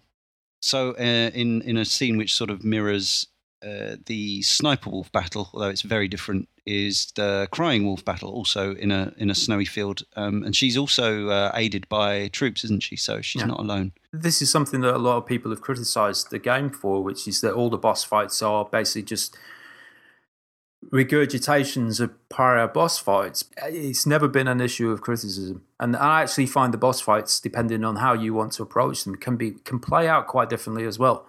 It's a pretty different battle to the to the sniper wolf battle because uh, crying wolf is in a giant, uh, Giant, exoskeleton um, Exactly. and fires rockets at you and she's not she's not plus you're uh, surrounded by these frog troops Mm. I think yeah, the highlight of the boss battles have been from Metal Gear Solid. He, he managed just tonally maybe to get it right. Um, they were all interesting and and yeah, all the characters had interesting backstories, and they would you know as they died they would tell you. I think he's always been chasing what was so right with those boss battles, and I think you know he comes back and, and clearly yes, there's there's aspects that have taken from the original Metal Gear Solid game. Um, and I kind I kind of like him tying it in, but I, I, it's almost like an acknowledgement of yes, you know, we, we hit our peak strangely with Metal Gear Solid, um, and we've been chasing you know those boss, you know, because there's so the Sniper Wolf one, for instance, for me, I I loved her her backstory, how she was born on the battlefield. Um, you got Psycho Mantis, clearly, you know, he comes back again as well in the, in the later stage in this. So I, I always feel like he's been chasing better boss battles in in, in Metal Gear Solid franchises, um, and hasn't quite hit it. So it's it's odd. It's almost like an admission that coming back to the world again, and certainly when you're in the same environment again, where this you know the first battle went down, it it, it kind of maybe kicks it home at, at a different level. he may well also be having a pop at detractors who have said uh, yeah your bosses haven't been as good since metal gear solid. So he's just sort of like all right have the same ones again. Exactly you know they're, they're not but they're they're you know they're different. They've got they've got the same animal names. And as i say they they also refer back to other bosses from other games. But um i think i think the battles are distinctive enough. It definitely is. There's there's elements of both fan service and fan trolling i think but or detractor trolling maybe. But um uh, and there are two significant boss battles in this act because you also have the, the final, final, final, probably battle until he comes back in Metal Gear Solid 5. Um, vamp fight, uh, which involves, it's actually, once you know the technique, it's not very difficult, but um, he effectively has a healing factor um, due to his nanomachines, which is, he's not really immortal. He's, Hmm. he's, it's kind of, it, again, if you think about it too hard, it doesn't, it doesn't make a lot of sense, but because well, it's No. nanomachines. Yeah, exactly. But uh, in the end, you have to uh, actually CQC him. Uh, we haven't really talked about the CQC in this. I don't tend to use it a lot. Uh, and uh, inject him with the nanomachine suppressor, which allows you to finish him off. And that is the end of Vamp, possibly, probably. No, I I would. I would be more than. I'd be shocked if he ever makes a reappearance, other than in a flashback. Um, But it, it is quite an interesting fight. I guess it, it follows suit with all Metal Gear games in that they don't tell you, and this is something that he, he basically just lets the player experiment to a point. And I think if you've died so many times, then you'll get the codec call where you know Yeah. where Otacon will say because That's what happened to me. It's, Exactly. It's a, Well, this it's, is- a, it's a puzzle, and Yeah. yeah. you Mm. need to uh, uh, use some lateral thinking, which I failed to do in this. Yeah, I'm the same. The very first time I couldn't figure it out. I'm thinking, what am I doing wrong? Again, it's uh, it's video game yeah established Yeah. that he's a boss, so he might have more than one health bar. Um, he's obviously, and at some point, you know, he, he keeps healing himself, but you're just thinking, well, at some point, a cutscene's going to cut in, and he's going to say, you know, you know, stop doing this, um, or you know, a gun's going to fall out of a locker on the ceiling or something that can hurt him, or Yeah. you know, some you're expecting some again weird video gamey Deus Ex Machina shit, but in fact, it's it's your own stupidity. It was my own stupidity that I didn't think about what I might have to do, which is like you know you you do sort of naturally I think, oh right, okay, well I've got to try a different tack other than just shooting him, so I'll try and Bigger gun. CQC him. yeah, bigger gun, yeah, rocket launcher. I was actually firing like the biggest rocket launcher. I was could using the buy. railgun. Yeah. It's like- it was- Um, I did try and grab him at one point, but you know he's he's quite good at hand to hand, so he's like Mm. slashed me, knocked me over. So I was like, oh, that's obviously not the answer, but but it is actually. You need to you need to knock him down and then and then grab him and inject him. Oh, you can, you can. yeah. Yeah, as I play it now, I, I go camo. He walks past me. He's looking, saying like, "vanished," you know, and and you, as he crouches around, that he's sort of trying to sniff you out. It's, I I always just come up behind him, and and it gets quite tricky because the CQC is more complicated than you think it is. If you're crouched and you Hmm. grab somebody, you will literally just throw them. Yeah. But if you're, you have to be standing up behind him. And neutral stick as well. yeah, and then just grab him. So another highlight uh, of this uh, act is the Metal Gear face-off. Um, so rather than the traditional end to a Metal Gear game, other than the NES version of Metal Gear, which of course famously didn't have a Metal Gear in it, uh, normally you finish up by fighting one or several Metal Gears. Uh, but this time you're in a Metal Gear. Uh, you do a little uh, on foot section, well, on gear section uh, in some tunnels, get through that, and then uh, Liquid jumps out the sea in Ray, which you haven't seen for a few years, and you have a big old fight. And uh, it reminds me, it reminded me a bit of one of those uh, Japanese uh, guys in rubber suits movies, Mm. you know, where they're kind of walking in amongst the obviously model city tower blocks, but it looked better than that. It was obviously. Gundam. Gundam type thing, yeah. Mm. Uh, pretty cool, pretty fun. Get to be a Metal Gear. There's more depth to that gameplay than you initially think there is as well. The, you've got finishing moves and all that kind of stuff. That Oh, really? Yeah, yeah, yeah, yeah. When you it, like, I don't know. like virtual on is what it's like. I play it. I always switch when when Ray comes in. I switch to the missile launcher because you have like a dozen missiles will lock on, Yeah. and it's like just this sort of cluster effect. You hit him with that, and then you run towards him, and then you press triangle and smash him up against the wall, stamp on him, and then zap him with the laser. And it, it varies depending on your location and your environment to what it will do. But there's there's a whole slew of different sort of animations and, and sort of finishing moves with stuff as well. Very cool. Um, does it get uh, again playing on a lower difficulty? It wasn't. It wasn't particularly difficult. It was all all about the. Um, I guess uh, as with the the rather spectacular bike chase in Europe, it's more about the the spectacle than it is about the gameplay on a lower setting. But does it does it get tougher if you're on a harder setting noticeably? Yeah, the- the- it's it, it, and this is something that carries through. Is he will use his arsenal of various weapons rather than just say keep doing the same thing, which he does on the lower difficulties. Yeah. Well, he will yeah he start. starts firing yeah. heat-seeking missiles at you, doesn't he? yeah, exactly. It's good to see Ray back as well because once again, Linkin, what's that two? Yeah. isn't it? Yeah, Yeah, so yeah. it's yeah, it's great to see Ray come out of the scene. Like, oh, that's where he's been hiding all this time. Rex and Ray both look really cool, Mm. and um, yeah, the, I mean this this act not only is it cool in terms of the environment and the memories and nostalgia, it has three sort of massive, or you know, three significant, spectacular boss fights Mm. in it. Yeah, what what do you feel about actually um, going back a little bit about the yeah, well, you fighting Vamp at the same time as um, Split screen, Yeah, yeah, the split screen stuff. frame rate Well, suffers you- a bit, yeah. doesn't it? I didn't notice that. what I noticed was the fact that I would kept getting distracted trying to watch Raiden beat. he does it a couple of times, and yeah, I, I almost feel frustrated because that looks like the coolest battle ever that's going on on top of Mm. there. But you're Yeah. too busy firing your, your your rockets at the Gekkos coming in and trying to destroy Ray. It's a bit of a kind of uh, it's a bit of a, a bravado sort of thing, isn't it? Hmm. To say, well, we're going to choreograph this almighty scrap, but it's going to be on the right hand side of your screen while you're taking pot shots at Gekkos. For, and it there's it, it lasts. How long does it last? About three or four minutes. Given that, yeah, about so. Mm. Yeah. Um, yeah, a bit. I mean, yeah, it- you know, it's again, it's it's an- it's another one of those things that's kind of memorable. It, I, it was made a lot harder for me than it should have been on the difficulty I was on because I hadn't realised at this point that you could charge up the railgun. So I was Hmm. using single shots, which uh, Oh, we yeah. c- still still did it, but it, it would have been a lot more satisfying to take him out with presumably one shot if you fully charged the railgun. Hmm. But yes, uh, another little flourish that a, a lot of people wouldn't have done. Um, Uh, sorry, I know we're, I'm jumping back a, a stage alright. here, but you talked about the um, the bike chase, which is something that you know that that that's interesting as well, depending on how you set your um, weapon up.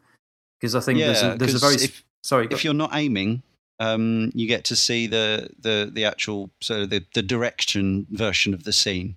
But uh, all the time you're looking through your sight, it's an on rails shooter. Yeah, I Hmm. found it very difficult to to to feel like I was doing any good as a shooting stuff because you're moving all the time. So sometimes it's hard to get a lock on and stuff.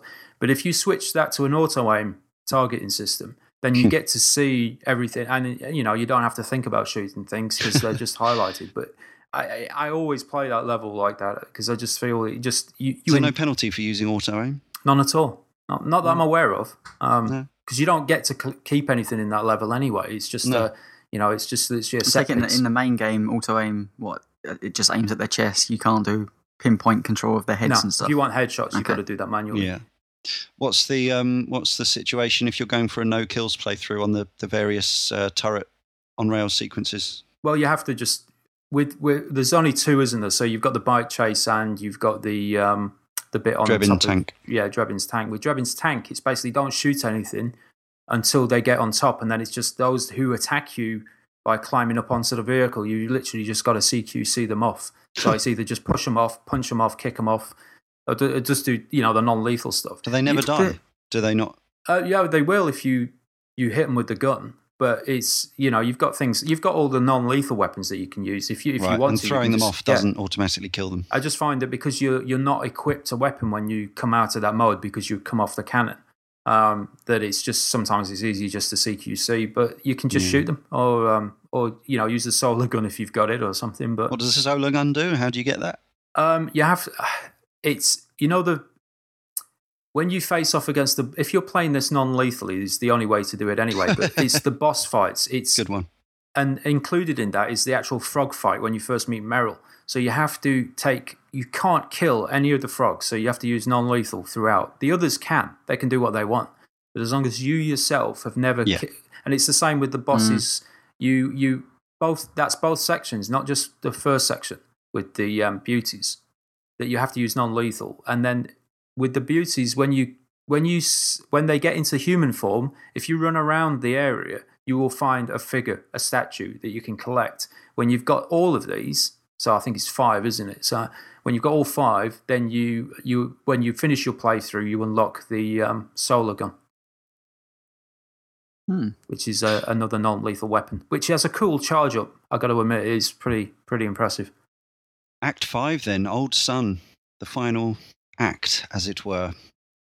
Uh, we learn in a, a Star Wars style pre Death Star briefing that's actually alluded to the only possible way of defeating Liquid and his plan is by shutting down Outer Haven by uploading a worm created by Olga Gurlukovich's young daughter, Sunny, who has been, by the way, on board the Nomad plane with uh, Snake and crew for the whole adventure Cooking eggs. cooking eggs over and over again, different amounts of eggs, and reciting the Fibonacci sequence and various uh, Tokyo railway stations and pi and things like that to the tune of this tune. La la la. Uh, naturally, this can only be done from inside. Uh, so, uh, a spectacular assault is launched from a decommissioned battleship commanded by Mei Ling, another returning character. Snake, Meryl, and Akiba are inserted. Uh, well, I say inserted. catapulted on board. Uh, Akiba uh, misses. Uh, that's pretty much the last time anything hapless happens to him, apart from in the end sequence. Mhm. Anyway, I digress. Uh, Screaming Mantis is defeated. Akiba manages to get back uh, in time for that, uh, and an enormous amount of frog troops following that fight uh, are fought off in, in a kind of absurd cutscene involving Meryl and Akiba. We'll discuss that in a minute. Uh, this allows Snake to make his uh, famous torturous crawl through a microwave tunnel uh, into the core of Outer Haven. He manages to upload Sunny's worm. It works even better than they expected and destroys the entire of the Sons of the Patriot system's AI cores, which Liquid needed to enslave humanity. The final fight, then, it had to be, is atop uh, tower on Outer Haven, and it is a CQC fight between Liquid and Solid. Um, and uh, yeah, it's uh, quite some scrap. So, so the the Screaming Mantis battle. Um, do you think this comes anywhere near? There's there's a few there's some good nods to the the, the famous uh, Mantis battle from Metal Gear Solid One, where he tries to read your memory card. Mhm. Well, she tries to read your memory card. No, he does. It He is- does. Oh, 'cause is- he- yeah. Yeah, sorry, he turns up, doesn't he? 'Cause It's a spirit, yeah. yeah. Um, and he can't. There's a similar sort of uh, fourth wall breaking gag at some point from, uh, is it in Act 4 where Otacon says that you need to change your disc Yeah. and then Snake says, hey, It's a Blu-ray. we're on a Blu ray. Yeah. Mm. Hmm. Um, yeah, Screaming Mantis, again, uh, I probably didn't see the best of this boss playing it through on easy. Uh, it was, yeah, creepy enough, but not as creepy as Screaming Mantis. Does some of the same same things with the screen going black. Um, I gather there's an Easter egg if you try and um, change which controller you're, because obviously it's you can't do the physical thing anymore, as in the PS1 days, but you have to actually go into the cross media bar and change the controller number that you're using. There's um there is a couple of things I've never tried in this. I've never tried doing that. And when I was I was talking with James Carter the other week, and we were talking about what would happen if you use the Sixaxis on the moment where um where uh, Psycho Mantis reappears in Hmm. sort of spirit form, where he's saying, "Put your controller down, I will control it." And um, yeah, I keep. I actually pulled my Or six to shake it back, hit back at him and sort of go, yeah, well, some of I- this. I've wondered what would happen if I. I mean, I'm I'm you- I'm pretty certain that they've done they thought of that because the Sixaxis was Yeah, still floating around. So It's it's kind Yeah. of featured on the cover of the box, isn't it? The Sixaxis control, although it's not actually used. Hmm. Uh, the is it at all? Well, it's the It dual is- shock it that is- we're- well, the the Sixaxis the the oh, gyroscope. breast it- wobble. well, there's breast. Yeah, when you talk to Rose, but there's um, Hmm. it's how you go back to your default your your camo. If you just Oh, shake yeah. the controller, it just defaults back I, know, to the I never black. use that because yeah. But that well, that that's one of the things that always stood out right throughout the game is when you're in the cutscenes, with the exception of a couple of cutscenes, mainly during the motorbike chase, where you notice that he's still holding the default gun, which would indicate that it's video, not real time. Mm. Um, there's for the most part, this is all done in real time. So Yeah. you know, you go in with your wallpaper themed uh, Yeah, yeah. uh, costume and then shake it mid mid mid throw. So I liked, uh, yeah, I like going up to the. There's that diamond wallpaper wallpaper pattern in the Middle East, which um, you can make Snake look like a harlequin, which I suspect is entirely deliberate. Oh. Uh, so Screaming Mantis uh, takes control of Meryl and uh, Akiba, and you have to do some of the similar things to uh, the that which you did in in the original game. Mhm. Um, what sort of tactics come into play on on the higher difficulty settings? James? This was one of the hardest fights. The, the last two boss fights were without a doubt the hardest two. This one in particular. Now, I've since learned a trick with this that it's a lot easier to deal with the sort of the um, reanimated frogs Hmm. if you take away their guns. Ah. Because as you shoot them down, I was running over and collecting their weapons, so Yeah. they don't have those guns anymore. It's a good idea. So when they come back, all they've got is their machete, which they have to be. Obviously, you can see them if, if they're right on top of you, you know they're going to use it. But he was keeping distance then. When Mm. they've got their guns, they will shoot you from pretty much anywhere they are. So it's, it becomes pro- very problematic on, on the, the hardest setting. So you have to shoot the uh, the dolls from Mantis's hands. Uh, the dolls, uh, you cannot harm Mantis with regular weapons, Mm. of course. Uh, the dolls are the Sorrow from Metal Gear Solid 3 and Psycho Mantis from Metal Gear Solid. Yeah. Um, and you get these and th- and on subsequent playthroughs from this point to manipulate the minds of uh, living and dead nano soldiers, which is uh, quite a cool thing. It's quite amusing. Took me a while to work it out as well. Certainly my first playthrough. Mm. I, I, I got that, you know, because it wasn't the dolls. I think I got that, but the the fact that Meryl was after you, being controlled, and obviously they tell you quite quickly, like, don't shoot her. Knock her out. Yeah. Yeah, well, actually, then, yeah, again- remembering the pen again. Yeah, that's it. Use Naomi's syringe. it's like, Mm. Right. So uh, then there, there is this scene which um, I thought was kind of annoying. Uh, Meryl and Akiba, the, the, the romance between them has been hinted at and brewing from early in the game, even though Akiba has been a comedy figure throughout the, Hmm. the history of uh, the series. Uh, they're having this uh, extremely choreographed um, shootout uh, during which Akiba decides to propose to Meryl. She says no. Uh, he sort of begs a bit. She says no. And then she says she proposes to him because that's how she wants to do it on her terms.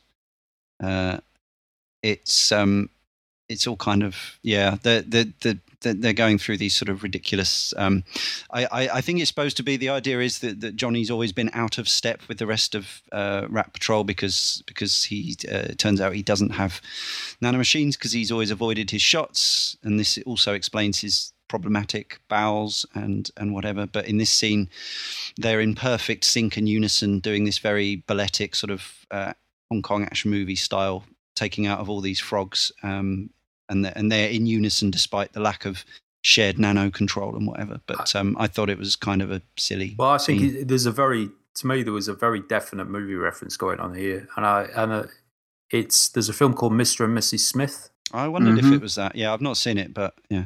Uh, my impression of this was that Kojima's a fan of that movie. so And that was was that the movie where Brad Pitt and Jolie And- and Angelina Angelina Angelina Jolie? Jolie, Yeah. yeah. Yeah.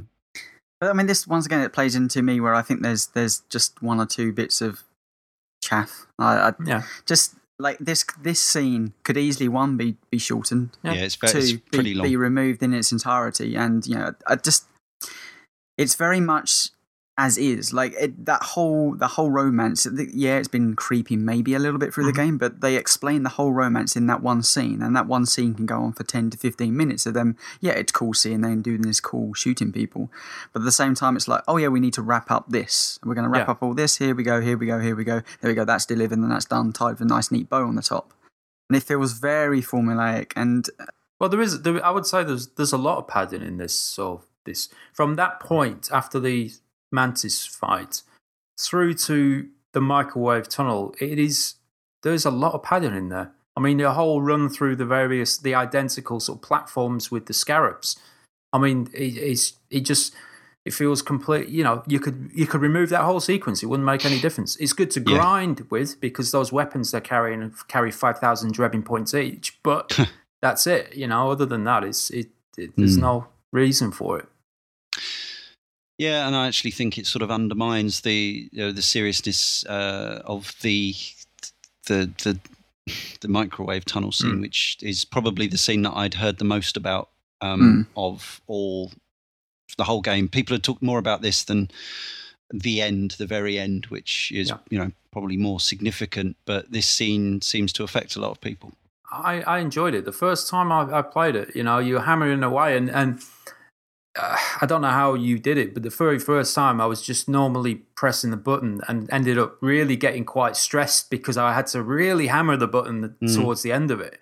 Mm. And you wonder if that wasn't, you know, if it was deliberate, if they thought, well, you want to stress the player out by really having to hammer this button did, yeah. and because then at least it carries you you start to sort of i wouldn't say feel the same but you do start to get a little panicked by the end of it. I assume it is possible to die in there, but I think it very deliberately makes sure that your health bar is down to the absolute sliver Yeah. by by the end. I'm pretty because- sure Kojima has, has even gone on record to say that that they want they, they didn't want any player to drag themselves through that, get to the end and feel like they have managed to do it in record Hmm. time. I think because you don't actually get there, do you?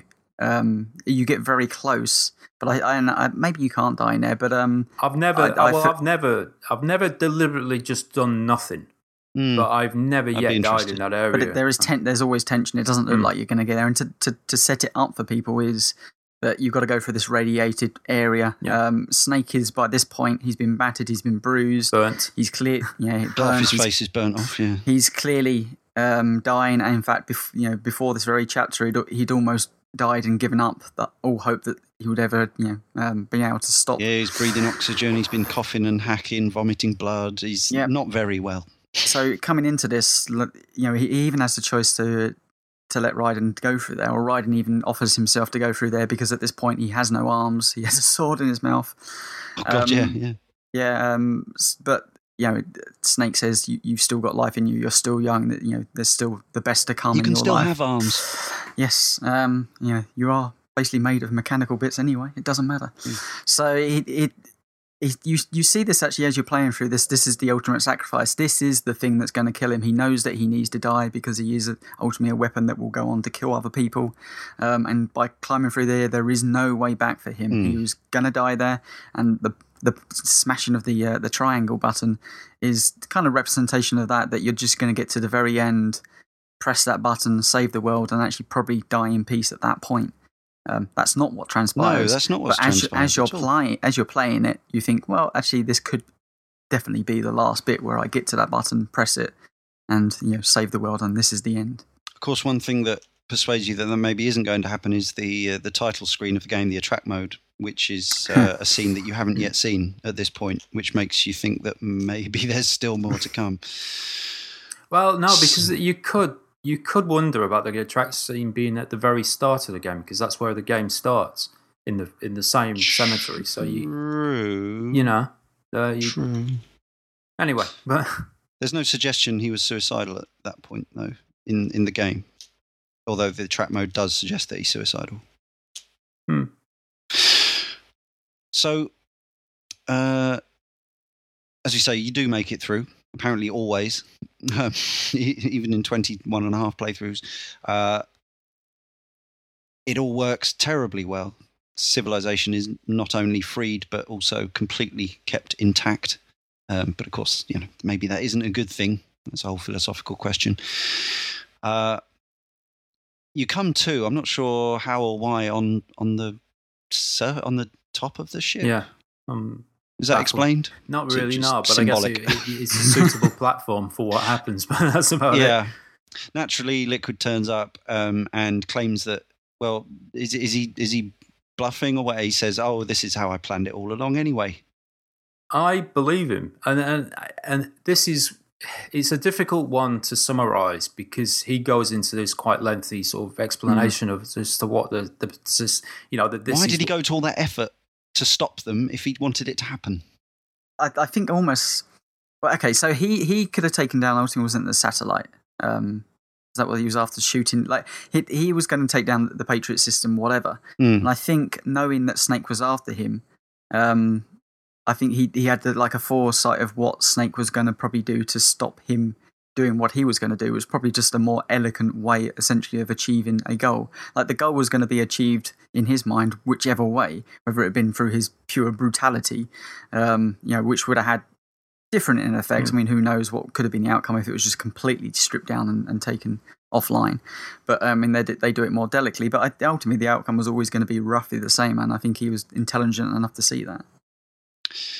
And naturally it ends up in a mano a mano battle between liquid and solid as it had to do with uh, liquid bare chested uh, and it goes through in in, in yeah, this, this is the kind of thing that the video gamer in me absolutely loves. It goes through the various health bars from the different games and the different fonts and different pieces of music from previous games. Um, the the actual the the cutscene elements of this fight are absolutely fucking brutal. Although I think there probably should have been a bit more blood. There's actually they really beat down on each other really fucking hard. I actually winced at a few points, which is very rare for me to do in a video game. They sell the blows.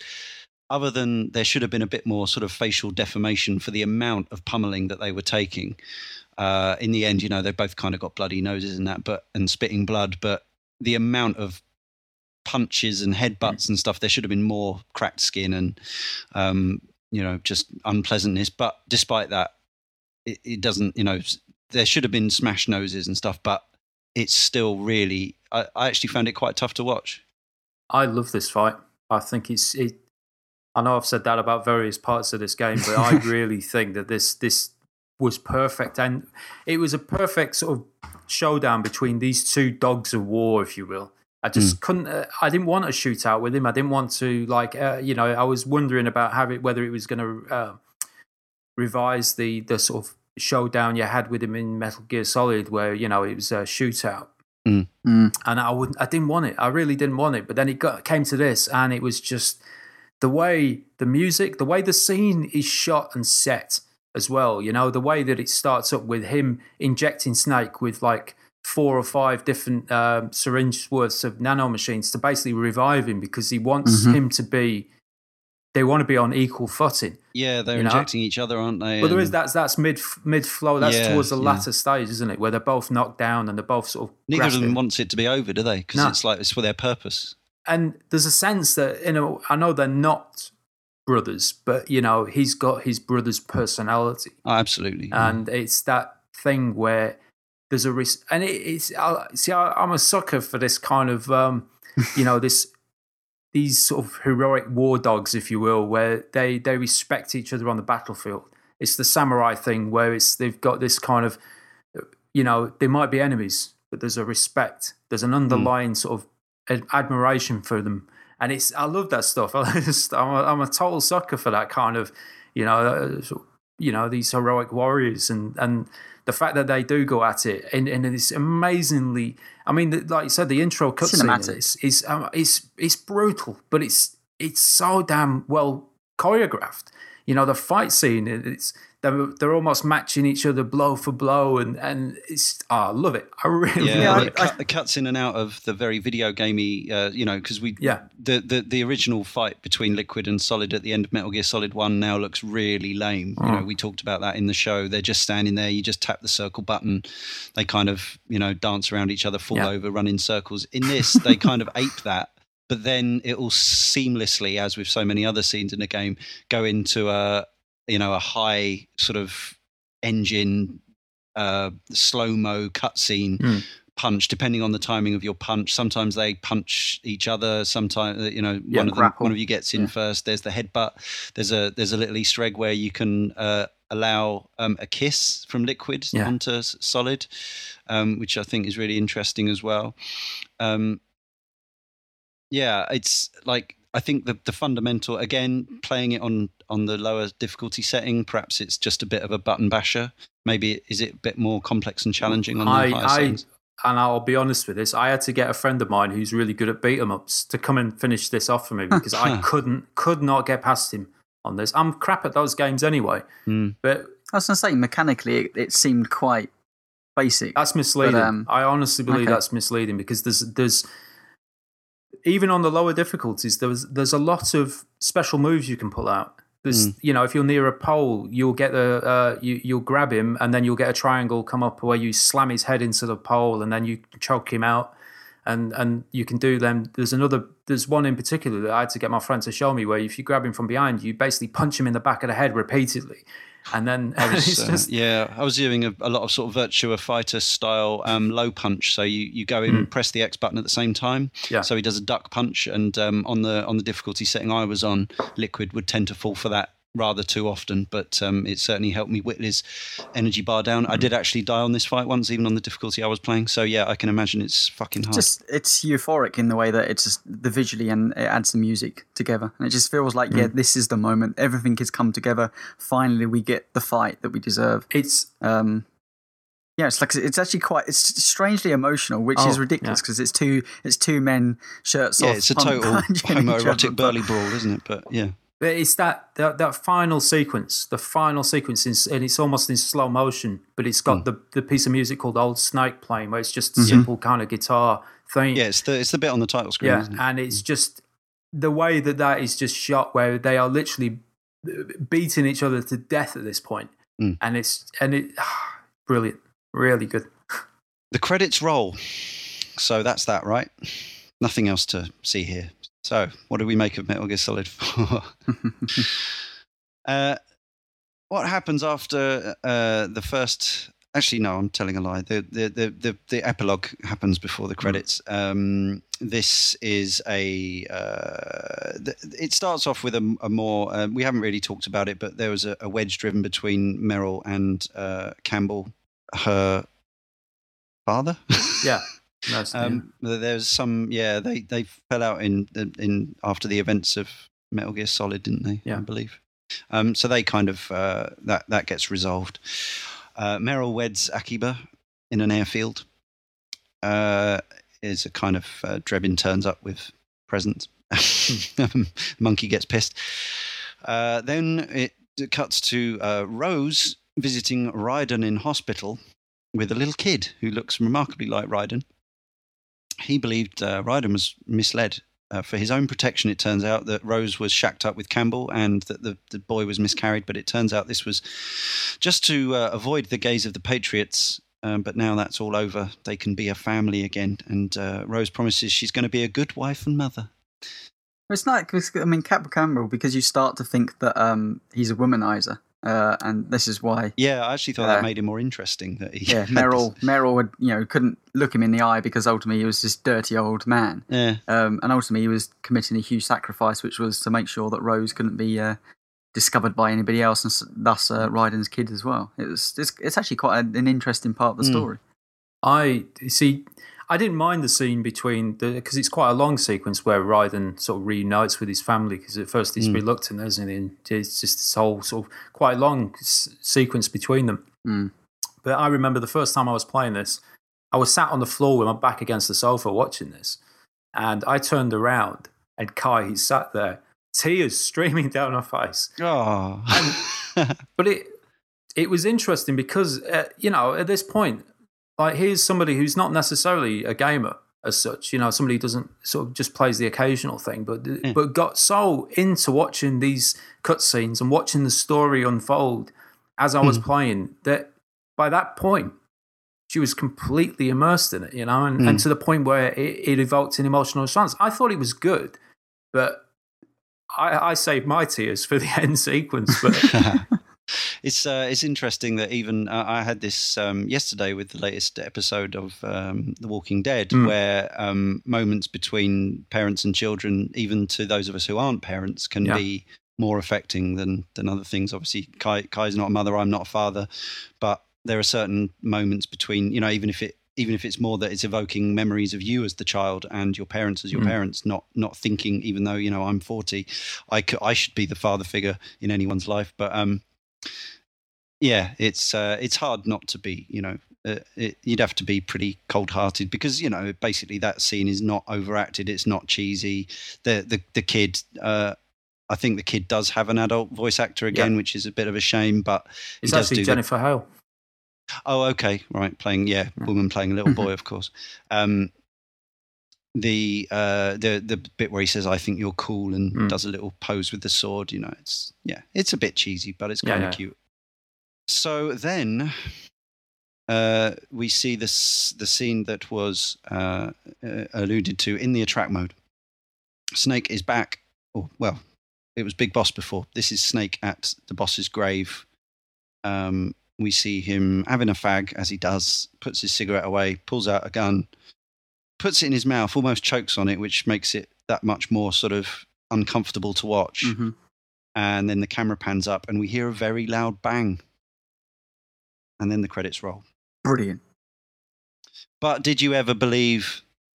Did you ever believe for a second that he'd done it?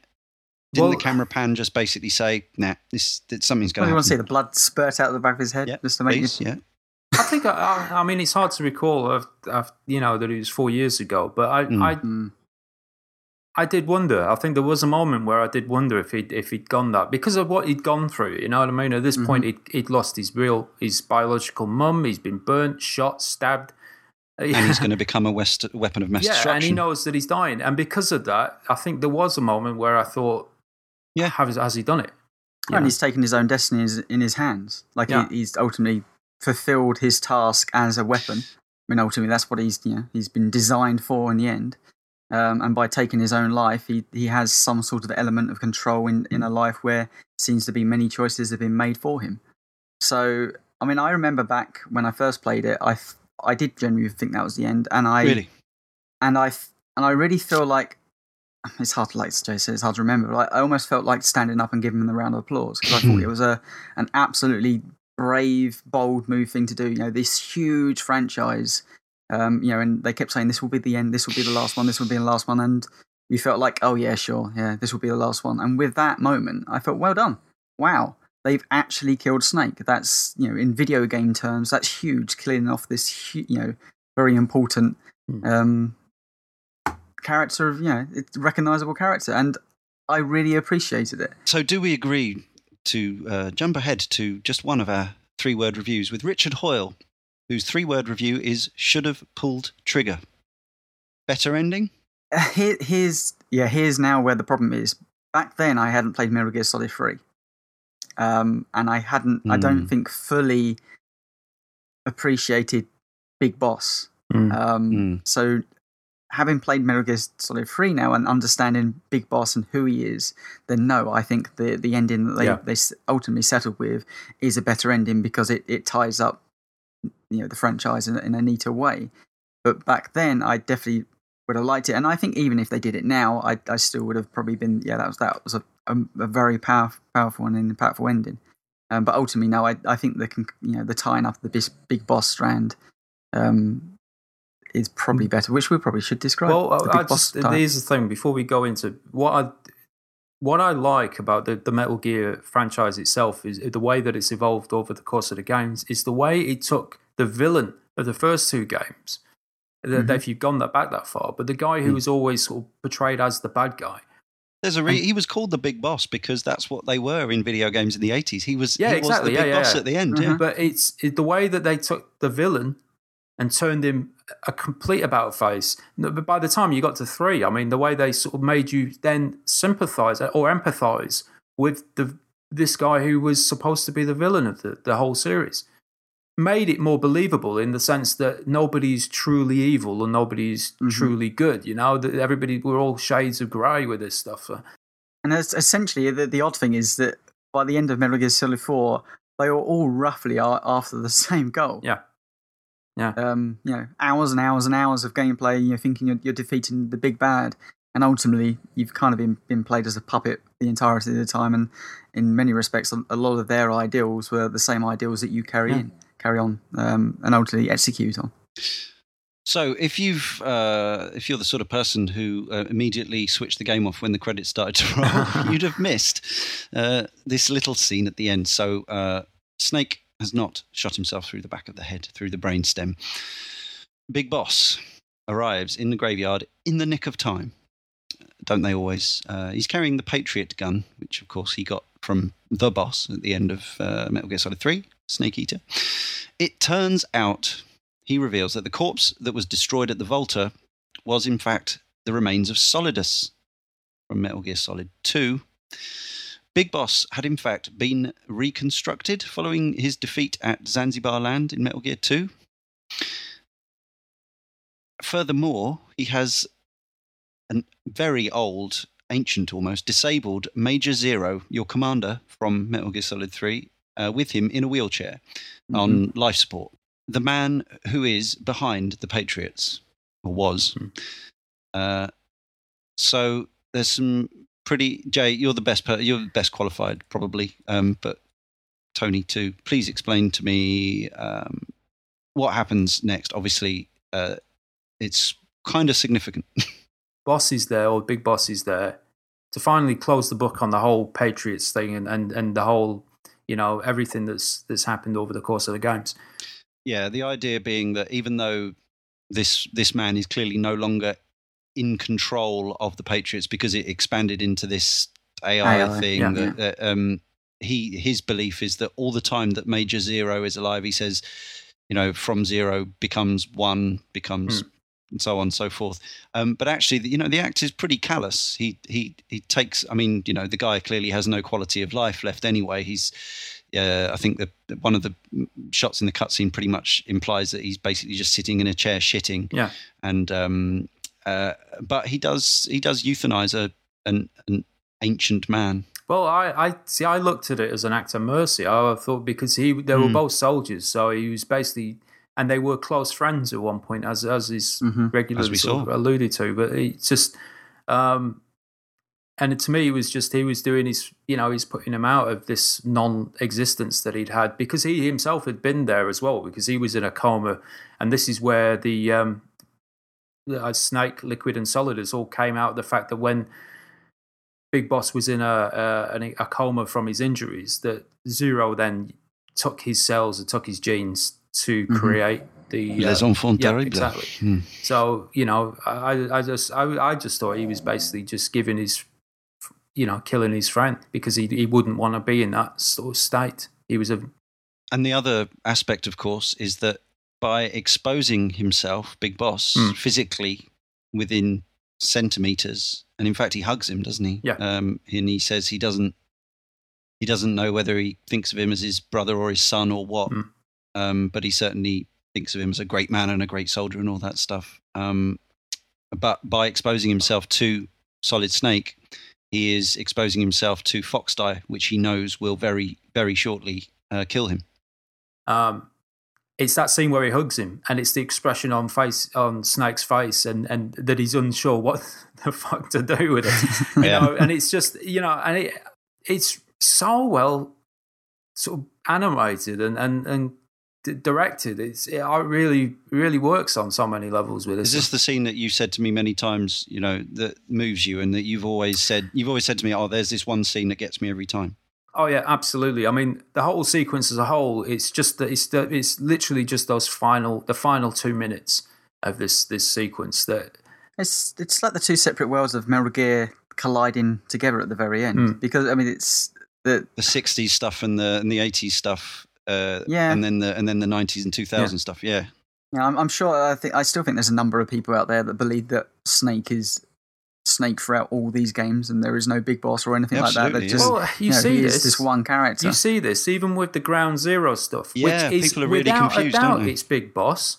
And I'll Yeah. say that because the the fact that he's wearing his eye patch on his right eye is Yeah. Boss. It's not Yeah. Snake. Snake wears this solid eye, which he doesn't have an eye patch. He wears a solid eye on his left. Yep. And it's just Yeah. like, but there's a, a whole slew of facts that point towards it being Big Boss. But I'll not go into that right now. But it's, but it's that when it gets to the final stages, I mean, you have a huge exposition moment where he, ex, you know, he goes into detail about the whole creation of the Patriots and and, and so mm-hmm. on and so forth. And I know we're skimming over all this, but you can't, like I said earlier, you No, can't we- go into we'd be here detail. forever. stuff. so much. It's, Yeah. so layered, and you, you it's so open to interpretation on so many levels. But when it gets down to basics, with the last two minutes where Boss is dying,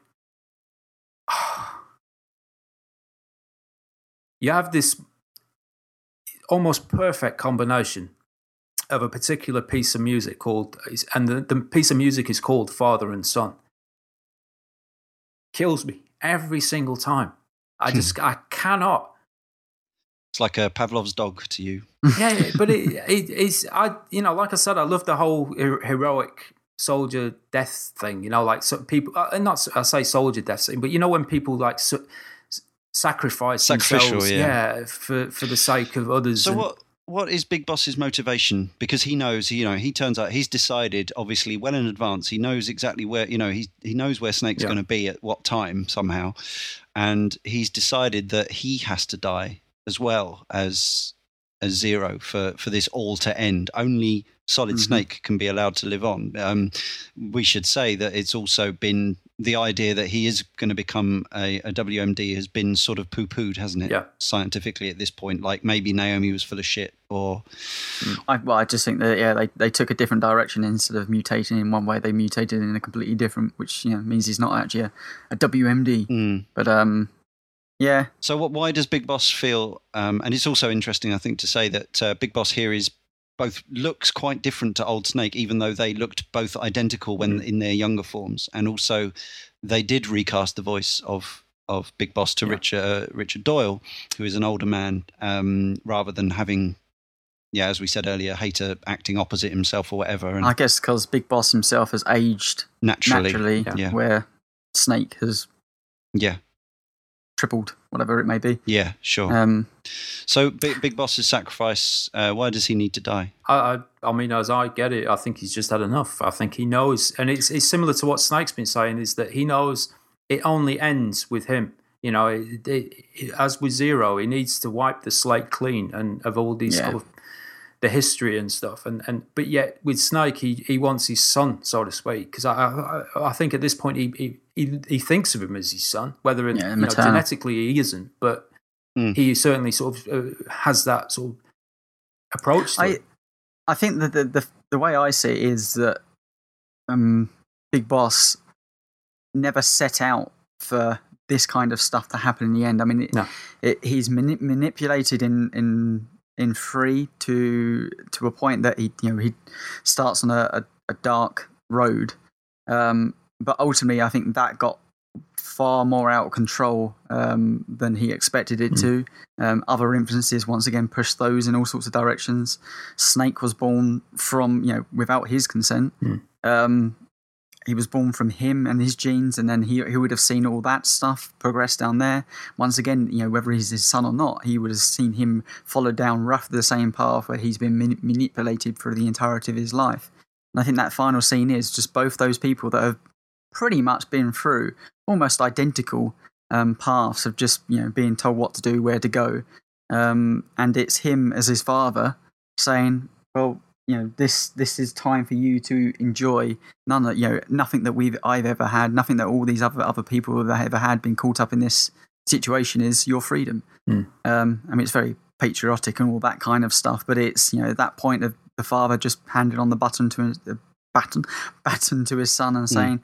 Go fly, you know, fly free. You know, you For you, the last few you months. aren't, yeah, you aren't constrained by all these, yeah, these things of governments and stuff. You are just a free entity. Yeah, I guess all the uh, I guess Big Boss feels that all the time he's alive, he could still his his genes are, are there to be, you know, somebody else could t- just because Zero's gone and Mm-hmm. the Patriots have gone. Um, somebody would you know who who knows the history of what's happened could try and exploit those you know incredible war genes that he's got the soldier genes so yeah i guess that's what it's about we should uh, mention as you did particularly bring it up uh, as regards to that sequence the ost as a whole uh, obviously as ever with Cane and Rinse um, Jay, who's editing the show, will have uh, inserted several samples for your listening pleasure. But um, I think it's fair to say it's quite an opulent score. You know, there's a few main themes that stand out, and uh, overall, the score is fantastic. As I said, there's a few moments, uh, a few pieces such as Old Snake and um, Father and Son, which I listen to quite regularly because I think they are, are just amazing pieces of music. They're, you know, Hairs on the back of the neck. I think as action movie stuff goes, it's higher quality than a Oh, lot yeah, of definitely. Hollywood movies. You know, there's there's a lot of extremely um, sound alike, forgettable uh, action movie scores out there. Um, but a lot of the uh, a lot of the those overly long scenes of military hardware and stuff Mm. that are in this game are actually made more pleasurable by the fact that the the, the score is is powerful Mm. and um, and also you know the the we should mention the actual uh, the sound effects in the game and the and the, the digital mix, which is outstanding, so much crisper and clearer and more gives the player more information. You know, depending on depending on your setup. Um, I played it in five point one. Um, Tony, you've got something even nicer than that, haven't you? Yeah, I mean, it's seven point one, but it's just, it, it- yeah, it's the way they separate channels and stuff is is a, a touch above lot of other games. You get you tend to get quite a, a lot of bleeding in many mixes of games. It's, it's five point one, but here we go. Yeah, that, that that's five point one. There's a little bit of stuff going on in the background, but yeah, you know, and that's it. But this one, once again, from the presentation all the way through to the sound quality, it's it's top notch and feels you know crisp and HD. as with every Metal Gear game since Solid Two, I think the the foley in the cutscenes is astonishing. You know, thinking about Mhm. even back on that on that on the tanker deck in Metal Gear Solid 2 where you hear the soldiers clanking down the stairs and that that was all amazing but now you can hear like the individual different um, sort of uh, textures of material that people are touching in Yeah. cutscenes and stuff the, the attention to s- aural detail is is astonishing I think we've uh, ourselves covered almost everything. We'll do our own summaries at the end, but we do have, uh, as expected, some uh, listener correspondence. Oh, one thing I just missed out there. There is, uh, as ever, a little voiceover bit at the end of uh, the final credit sequence, which is uh, arguably less consequential than the other ones, which have teased enormous plot details, whereas this one is just a, a a, a, little interchange between the friends who are Snake and Otacon. Snake says he's quitting smoking. Of course, uh, we've just seen um, Snake having a last fag and Big Boss having a last cigar at, uh, at the site of Big Boss's death. Um, Otacon wants to go with uh, Snake uh, and wander the earth for his last few months of his life. Wasn't quite sure whether uh, Snake was actually keen on that idea or not, but he hmm. almost mm. sounds like he's going to come round to it at the end. Maybe. yeah, I, I, I, personally would have said, yeah, um, you're kind of nah. whiny and annoying. Mike Leddy says Metal Gear Solid 4 almost made me bankrupt. I bought a PlayStation 3 two weeks before its release and an HD TV on the afternoon of its launch, just a few hours into the game. Wow. Uh, that's pretty cool. I understand the common consensus on the game is that it has long cutscenes and not enough gameplay, but in my time with the game, I didn't actually remember a cutscene of that length, most likely because I enjoyed every second of them and became completely immersed in the game. The fact that these scenes were in engine is still astounding. I'd never think of recommending this game to anyone who hasn't who uh, wasn't already hooked at the first solid game. For any single person already up to speed on the story, it's hard to think it could have been done any better. And the appearance of an old face at the end of the game and the subsequent wrapping up of so many loose ties in the overall arc of the games leaves Snake nowhere to hide and one very satisfied Metal Gear fan.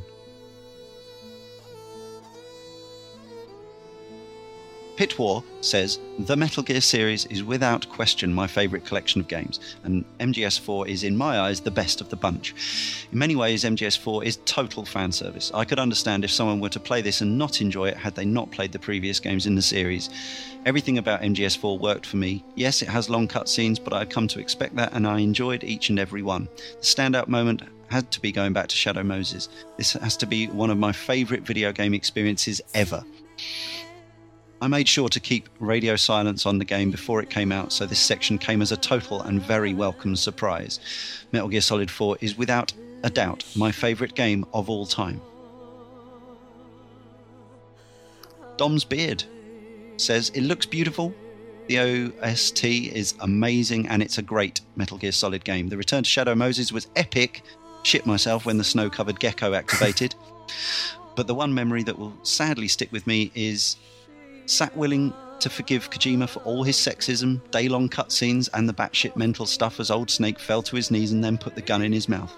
As Snake's hand was shaking, I started to get a bit teary as I always wanted this to be the end for Snake bowing out on his terms, but I didn't think Kojima would do it. He couldn't do it, could he? Pissed me right off when Big Boss walked on. Maybe as I haven't played Peace Walker or was very aware of Metal Gear 1 and 2 that it made me feel like this. Snake's suicide for me would have been fitting on two counts. Firstly, he is bowing out on his terms, not on some battlefield in the middle of nowhere. And secondly, he was sacrificing himself to prevent himself from becoming a bioweapon. Del B 2K. Mechanically, this was the best the series ever managed to get, providing a sneaking system that was easy to get to grips with, effective, and more accessible than any of the others. More importantly for me, it made sneaking fun and a viable route through the level, especially with the new camo system that they introduced. Cutscenes were long and dripping with fan service, excellent for me, but I suspect torture for those who had never played an earlier entry. The ending was just about perfect, bar the lack of a final trigger pull. The revelations as bonkers but brilliant as I had hoped for. But not everything was rosy. The bosses lacked any real character, morphing into mecha models without any form of distinct personality or interesting backstory. While some levels were brilliant, others felt flat and listless, the European city being an example of a boring conceit dragged out far too long. Not to mention that the technical limitations of the PS3 meant the continual installing and loading broke up the flow a bit too often. Uh, clearly, not technical limitations because you can now install the whole game. Well, they, possibly were at the time, I suspect, um, you know. Yeah, maybe. But then that is Metal Gear through and through. You take the rough with the smooth, and you come out with something so unique no one else can ever come close to it. For me, 4 was never the pinnacle of the series. I think it falls behind the brilliance of 3 and the subversion of 2, but it's still a special experience. Some great comments there. It's interesting. Mm. They all echo each other. Obviously, you know, it's not a. Uh, a scientific cross section of everyone who played a Metal Gear Solid 4 uh, played it through. These are people who were on our forum and motivated to comment on the game, so therefore perhaps more positively disposed. But uh, you know, the game is well loved by the fans. I think it's fair to say. Three word reviews then. Uh, Tony, Darth Cuddles, batshit crazy epic. we managed to get two batshits in right at the end. Jay, Eric from Lansing. I'm wondering if that's that's not the Lansing that's near us, is it? no, it's New York Lansing. Ah, right. Okay. Probably better than one that's near us then. Yeah, Um, hey, another cutscene. Andy Kurosaki. Snake is old. Tom Thumb, truly phenomenal game. Shaunakin. Finally, sh- trophies added. Pit War says can't be topped. Lentini, movies too long. And Big Man Finelli, perfect ending closure. Closure indeed. So our own summaries. Uh, I think you've probably sort of picked up roughly how we feel, but uh, let's go with Tony first. Um, I'll probably echo what Delby2K was saying mostly. Um, I have huge respect for Metal Gear Solid 4. Um, in some respects, I can't see how they could have ended the series any other way than this hugely bloated mammoth of a Metal Gear game. But as somebody that loves Metal Gear, I appreciated all that. I think if you were to view it as somebody that wasn't, that you know, were coming to Metal Gear Solid for the first time, I wouldn't recommend this being your first experience. Although it's the most accessible, it's also I, it carries so much baggage with it. I would find it almost probably inaccessible in all the little aspects that you had no idea what you'll be doing with. Um, but I just having played them all back to back, uh, it's it's given me time over the last six months to really analyze which is my favorite game from the series. Um, is it Metal Gear Solid One purely because that was my first, um, you know, first experience with the service, the series, all the way back in '98, um, or is it the the later ones that I finally got around to playing? I think to me, like Metal Gear One or Metal Gear Solid hit everything perfect. Uh, I think the boss battles were the most interesting. I think the sneaking battles were most, well, the sneaking was the most interesting. Um, and I think Metal Gear Solid 3 uh, made me love Big Boss, who a character I hadn't really understood before. I've, honestly, when I think it comes to 4, I just think it's a bit too bloated. Um, it, it has, it tries so much, and I think it, as a consequence, it doesn't flow as well as it needs to. Um, and I think there's other games in the series which are better than Metal Gear Solid 4. But as a fan of the series, do you know what? I kind of appreciated what it did, um, but I wouldn't say it's the best one, and I wouldn't wouldn't also say it's the first one you should jump into as a gamer. So, yeah, a, a real mixed bag for me. Uh, enjoy playing it again, and love the fact that I understood everything this time rather than last time. Like, who are these people? Um, but yeah, it's it's it's just it's just miss misses something to me. It just misses something a little bit special. Although it has got many many elements that has to be applauded and and loved. Hmm. Yeah, for me, it's uh, it's it's a really cool, fun, excellent video game. Um, I'm definitely not a sort of, even despite having played through the entire series this year, I'm definitely not like a Metal Gear fanboy. But I've come to, uh, I've always had a certain amount of affection for the series, even since the first game. But that's certainly increased over the last six months, and uh, I was genuinely intrigued to find out sort of what happened at the end, even though I knew some, you know, sometimes along the way the things that happened would be annoying and stupid, and yes, batshit crazy. Uh, but most of all, for me, this these games are about the cool, clever, unique, different, interesting ideas that Kojima and his team put into these games. The production values are, are, are you know, a welcome bonus, if you will, but it's the it's the sandbox element, the, the the toys, the weapons, the fun, the Easter eggs. Oh my god, the endless Easter eggs! All that Mhm. stuff in all these games is excellent. Um, this one has the best graphics, although the HD editions of two and three look very nice indeed. Um, but yes, it's it is ironic that it's probably the most accessible in terms of contemporary gameplay, but the least in the sense of it has nine hours of completely incomprehensible cutscenes to anyone who's never played a Metal Gear game before. Um, you know, the game you can pick up this game for well under a tenner now. I would imagine like seven or eight pounds. Um, there's certainly no risk to buying it in that sense. Uh, obviously, the online component is gone, but that was never something we were addressing here. Uh, but yeah, it's for me, it's another sort of. There are elements of this game that are 10 out of 10, absolutely gobsmackingly brilliant. There are elements which are kind of six, four, five out of 10, kind of annoying moments of ridiculousness. But overall, for me, it ends up as a as a as a as an excellent uh, experience that that should be had by anyone who's enjoyed a Metal Gear game. Yeah, what what I will say is that I appreciate Metal Gear for its uniqueness. There, it's it's strange. It's one of those things that I think actually turn people off from the franchise. But if you invest into its uniqueness, it's one of the things that grabs you and doesn't let you go, and you revel in it, and you love all the little secrets and stuff. And there's very little out there on the market. It's this is almost very it's an individual piece of entertainment as a series as a whole. Uh, and that has to be applauded because there should well, be I more. Think, uh, I think more games out there that stamp their mark. Its uniqueness is one of the reasons it is as popular and has such a following that it has. You know, it, it's they really do sort of you know over a 25 year franchise and it's still going strong as we've seen with the the release of the teaser trailer for Ground Zeroes. The sheer you know internet sort of explosion that happened after that trailer went live, it was you know it still carries so much weight. And I think for myself, it, it's I wouldn't necessarily say, despite having played through as many times as I have with four, whether four is actually the best game in the series. The one of the things that strikes me about four is because I've been so invested in the entire series rather than this one particular game. You know, it's like it, it's because it references one, two, three. You know, yeah. and it's just and it's the way it culminates. Uh, you know, the the storyline and stuff is is one of the reasons I, I think, obviously, because it's on the PlayStation as well, just makes it easier to pick up and put in. But it's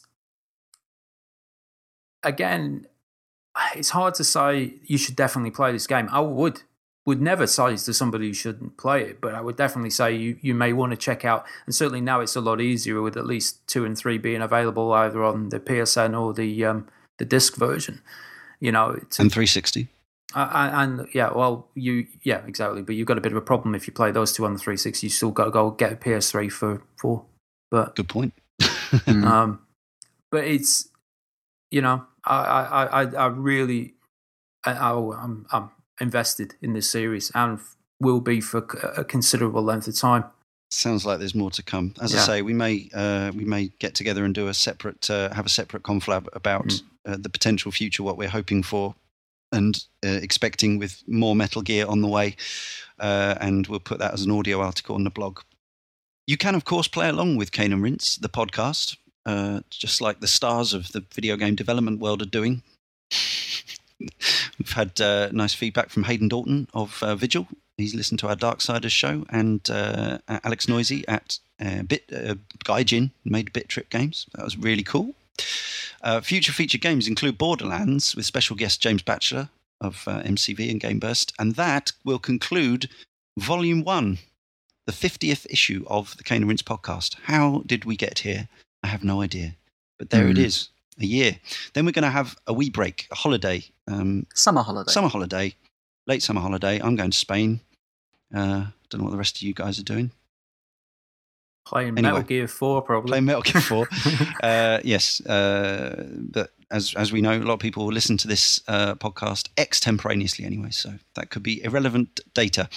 Next season, next volume, will kick off with Mirror's Edge. Then we start our Half Life series. Then Asura's Wrath. Following that, Castle of Illusion, Quackshot, and World of Illusion. Mickey and Donald fantastic. Syndicate 2012, but we know some of our listeners are going to go back and play the original Bullfrog Syndicate and Syndicate Wars on the PS1 for that show. So why not join in with that and talk about it on the forum? Half Life 2, Cave Story, Binary Domain, Pac Man Championship Edition DX with special guest Sinan Kubba of Joystiq. Half Life 2 episodes 1 and 2, Okami HD in brackets if you want. Shenmue's 1 and 2. And in the new year, we plan to do shows on Applejack 1 and 2 and Papo and Geo, hopefully in some capacity involving the developers of those games, which would be amazing. The month by month schedule can be found eventually on the blog. And the blog can be found at www.caneandrinse.com. We currently have uh, a star feature up there at the moment, and this is uh, thanks to Jay here and his wife Kai for uh, arranging and translating an interview with uh, Keiichiro Toyama, the man behind Gravity Daze, Silent Hill, and uh, the Siren games. Um, and that is really cool. So we also want to thank Toyama san himself, not that he'll be listening, but um, he took time out of his schedule to answer a whole load of questions from the team and from Cane and listeners. And we, yeah, we have an exclusive interview with a pretty damn cool developer. So well done, everybody, for that. Check it out. You can find our quick rinse videos on the blog and on the and Rinse YouTube channel. You can uh, follow us on Twitter, which is at and Rinse. Follow us on Facebook, facebook.com forward slash and Rinse. And of course, you can email us um, on caneandrinse at gmail.com. Your support for the show via your iTunes subscriptions, reviews, and ratings is massively appreciated. I was particularly touched by the review uh, I was pointed towards on the Australian iTunes store that uh, said I was a decent host, and uh, but they referred to me as Evan Cox. So I'm obviously obviously not pronouncing my enunciating clearly uh, my name, which is Leon. Just saying. Not that I have big ego about it or anything. But um, thanks for that. That's just what you're called. That's just what I'm called. Uh, now, we mentioned this on the last show, but since then, it's uh, it's caught fire. The Rinse community now has a, its own very own home at caneandrinse.com slash forum, or you can just go to the homepage and click on the big icon on the top right. Uh, it's going really well. Loads and loads of people have signed up. It's busy. It's very friendly. Uh, we love as many of our listeners to sign up as possible and join in the pre and post podcast discussion. Uh, there's also off topic folders and community game night stuff, which uh, we still we are in the process of sort of making more formal and more arrangements. But yes, anyone who listens to this show, any age, any gender, whatever, come and join us at the forum. We'd love to hear from you, genuinely. Yeah, I think I think the time time this show goes up, we're going to be getting close towards a thousand posts in a week. So, Wow. you know, it's it's caught fire, and that's great to see. And there's there's tons of great conversations already in there, which I'm I, I'm. I don't know why I'm surprised about that because you know we have fantastic listeners. Yeah. And actually, um, I'm not on next week's show uh, for many reasons, but actually, I'm going on holiday before Leon is, so I won't be able to make Ah. next week's show. So just to, just to say, you know, we are going on a summer break, and a thank you to everybody that's uh, that's you know contributed to the show, followed us on the show for the past year. It's uh, it's been really cool. You know, once again, you know, we've been doing this for a long time, but it, it's been quite a humbling experience seeing the numbers slowly grow up, and uh, the forum has been you know a nice cherry on top of a a, re- a really good birthday cake. I think. Oh, lovely. Yes, it's been amazing. Um, some more from me on that next week. Uh, So until then, um, thanks for bearing with us on this one. Uh, imagine how long it would have been if we had had all six of us on the show as planned. Yeah. Uh, it just remains for me, Leon Cox, to thank Tony Atkins and the returning Jay Taylor, and also for his editing efforts. And uh, we'll be back with Borderlands. I'm dancing and all that stuff next week. Until then, some suitably emotional music.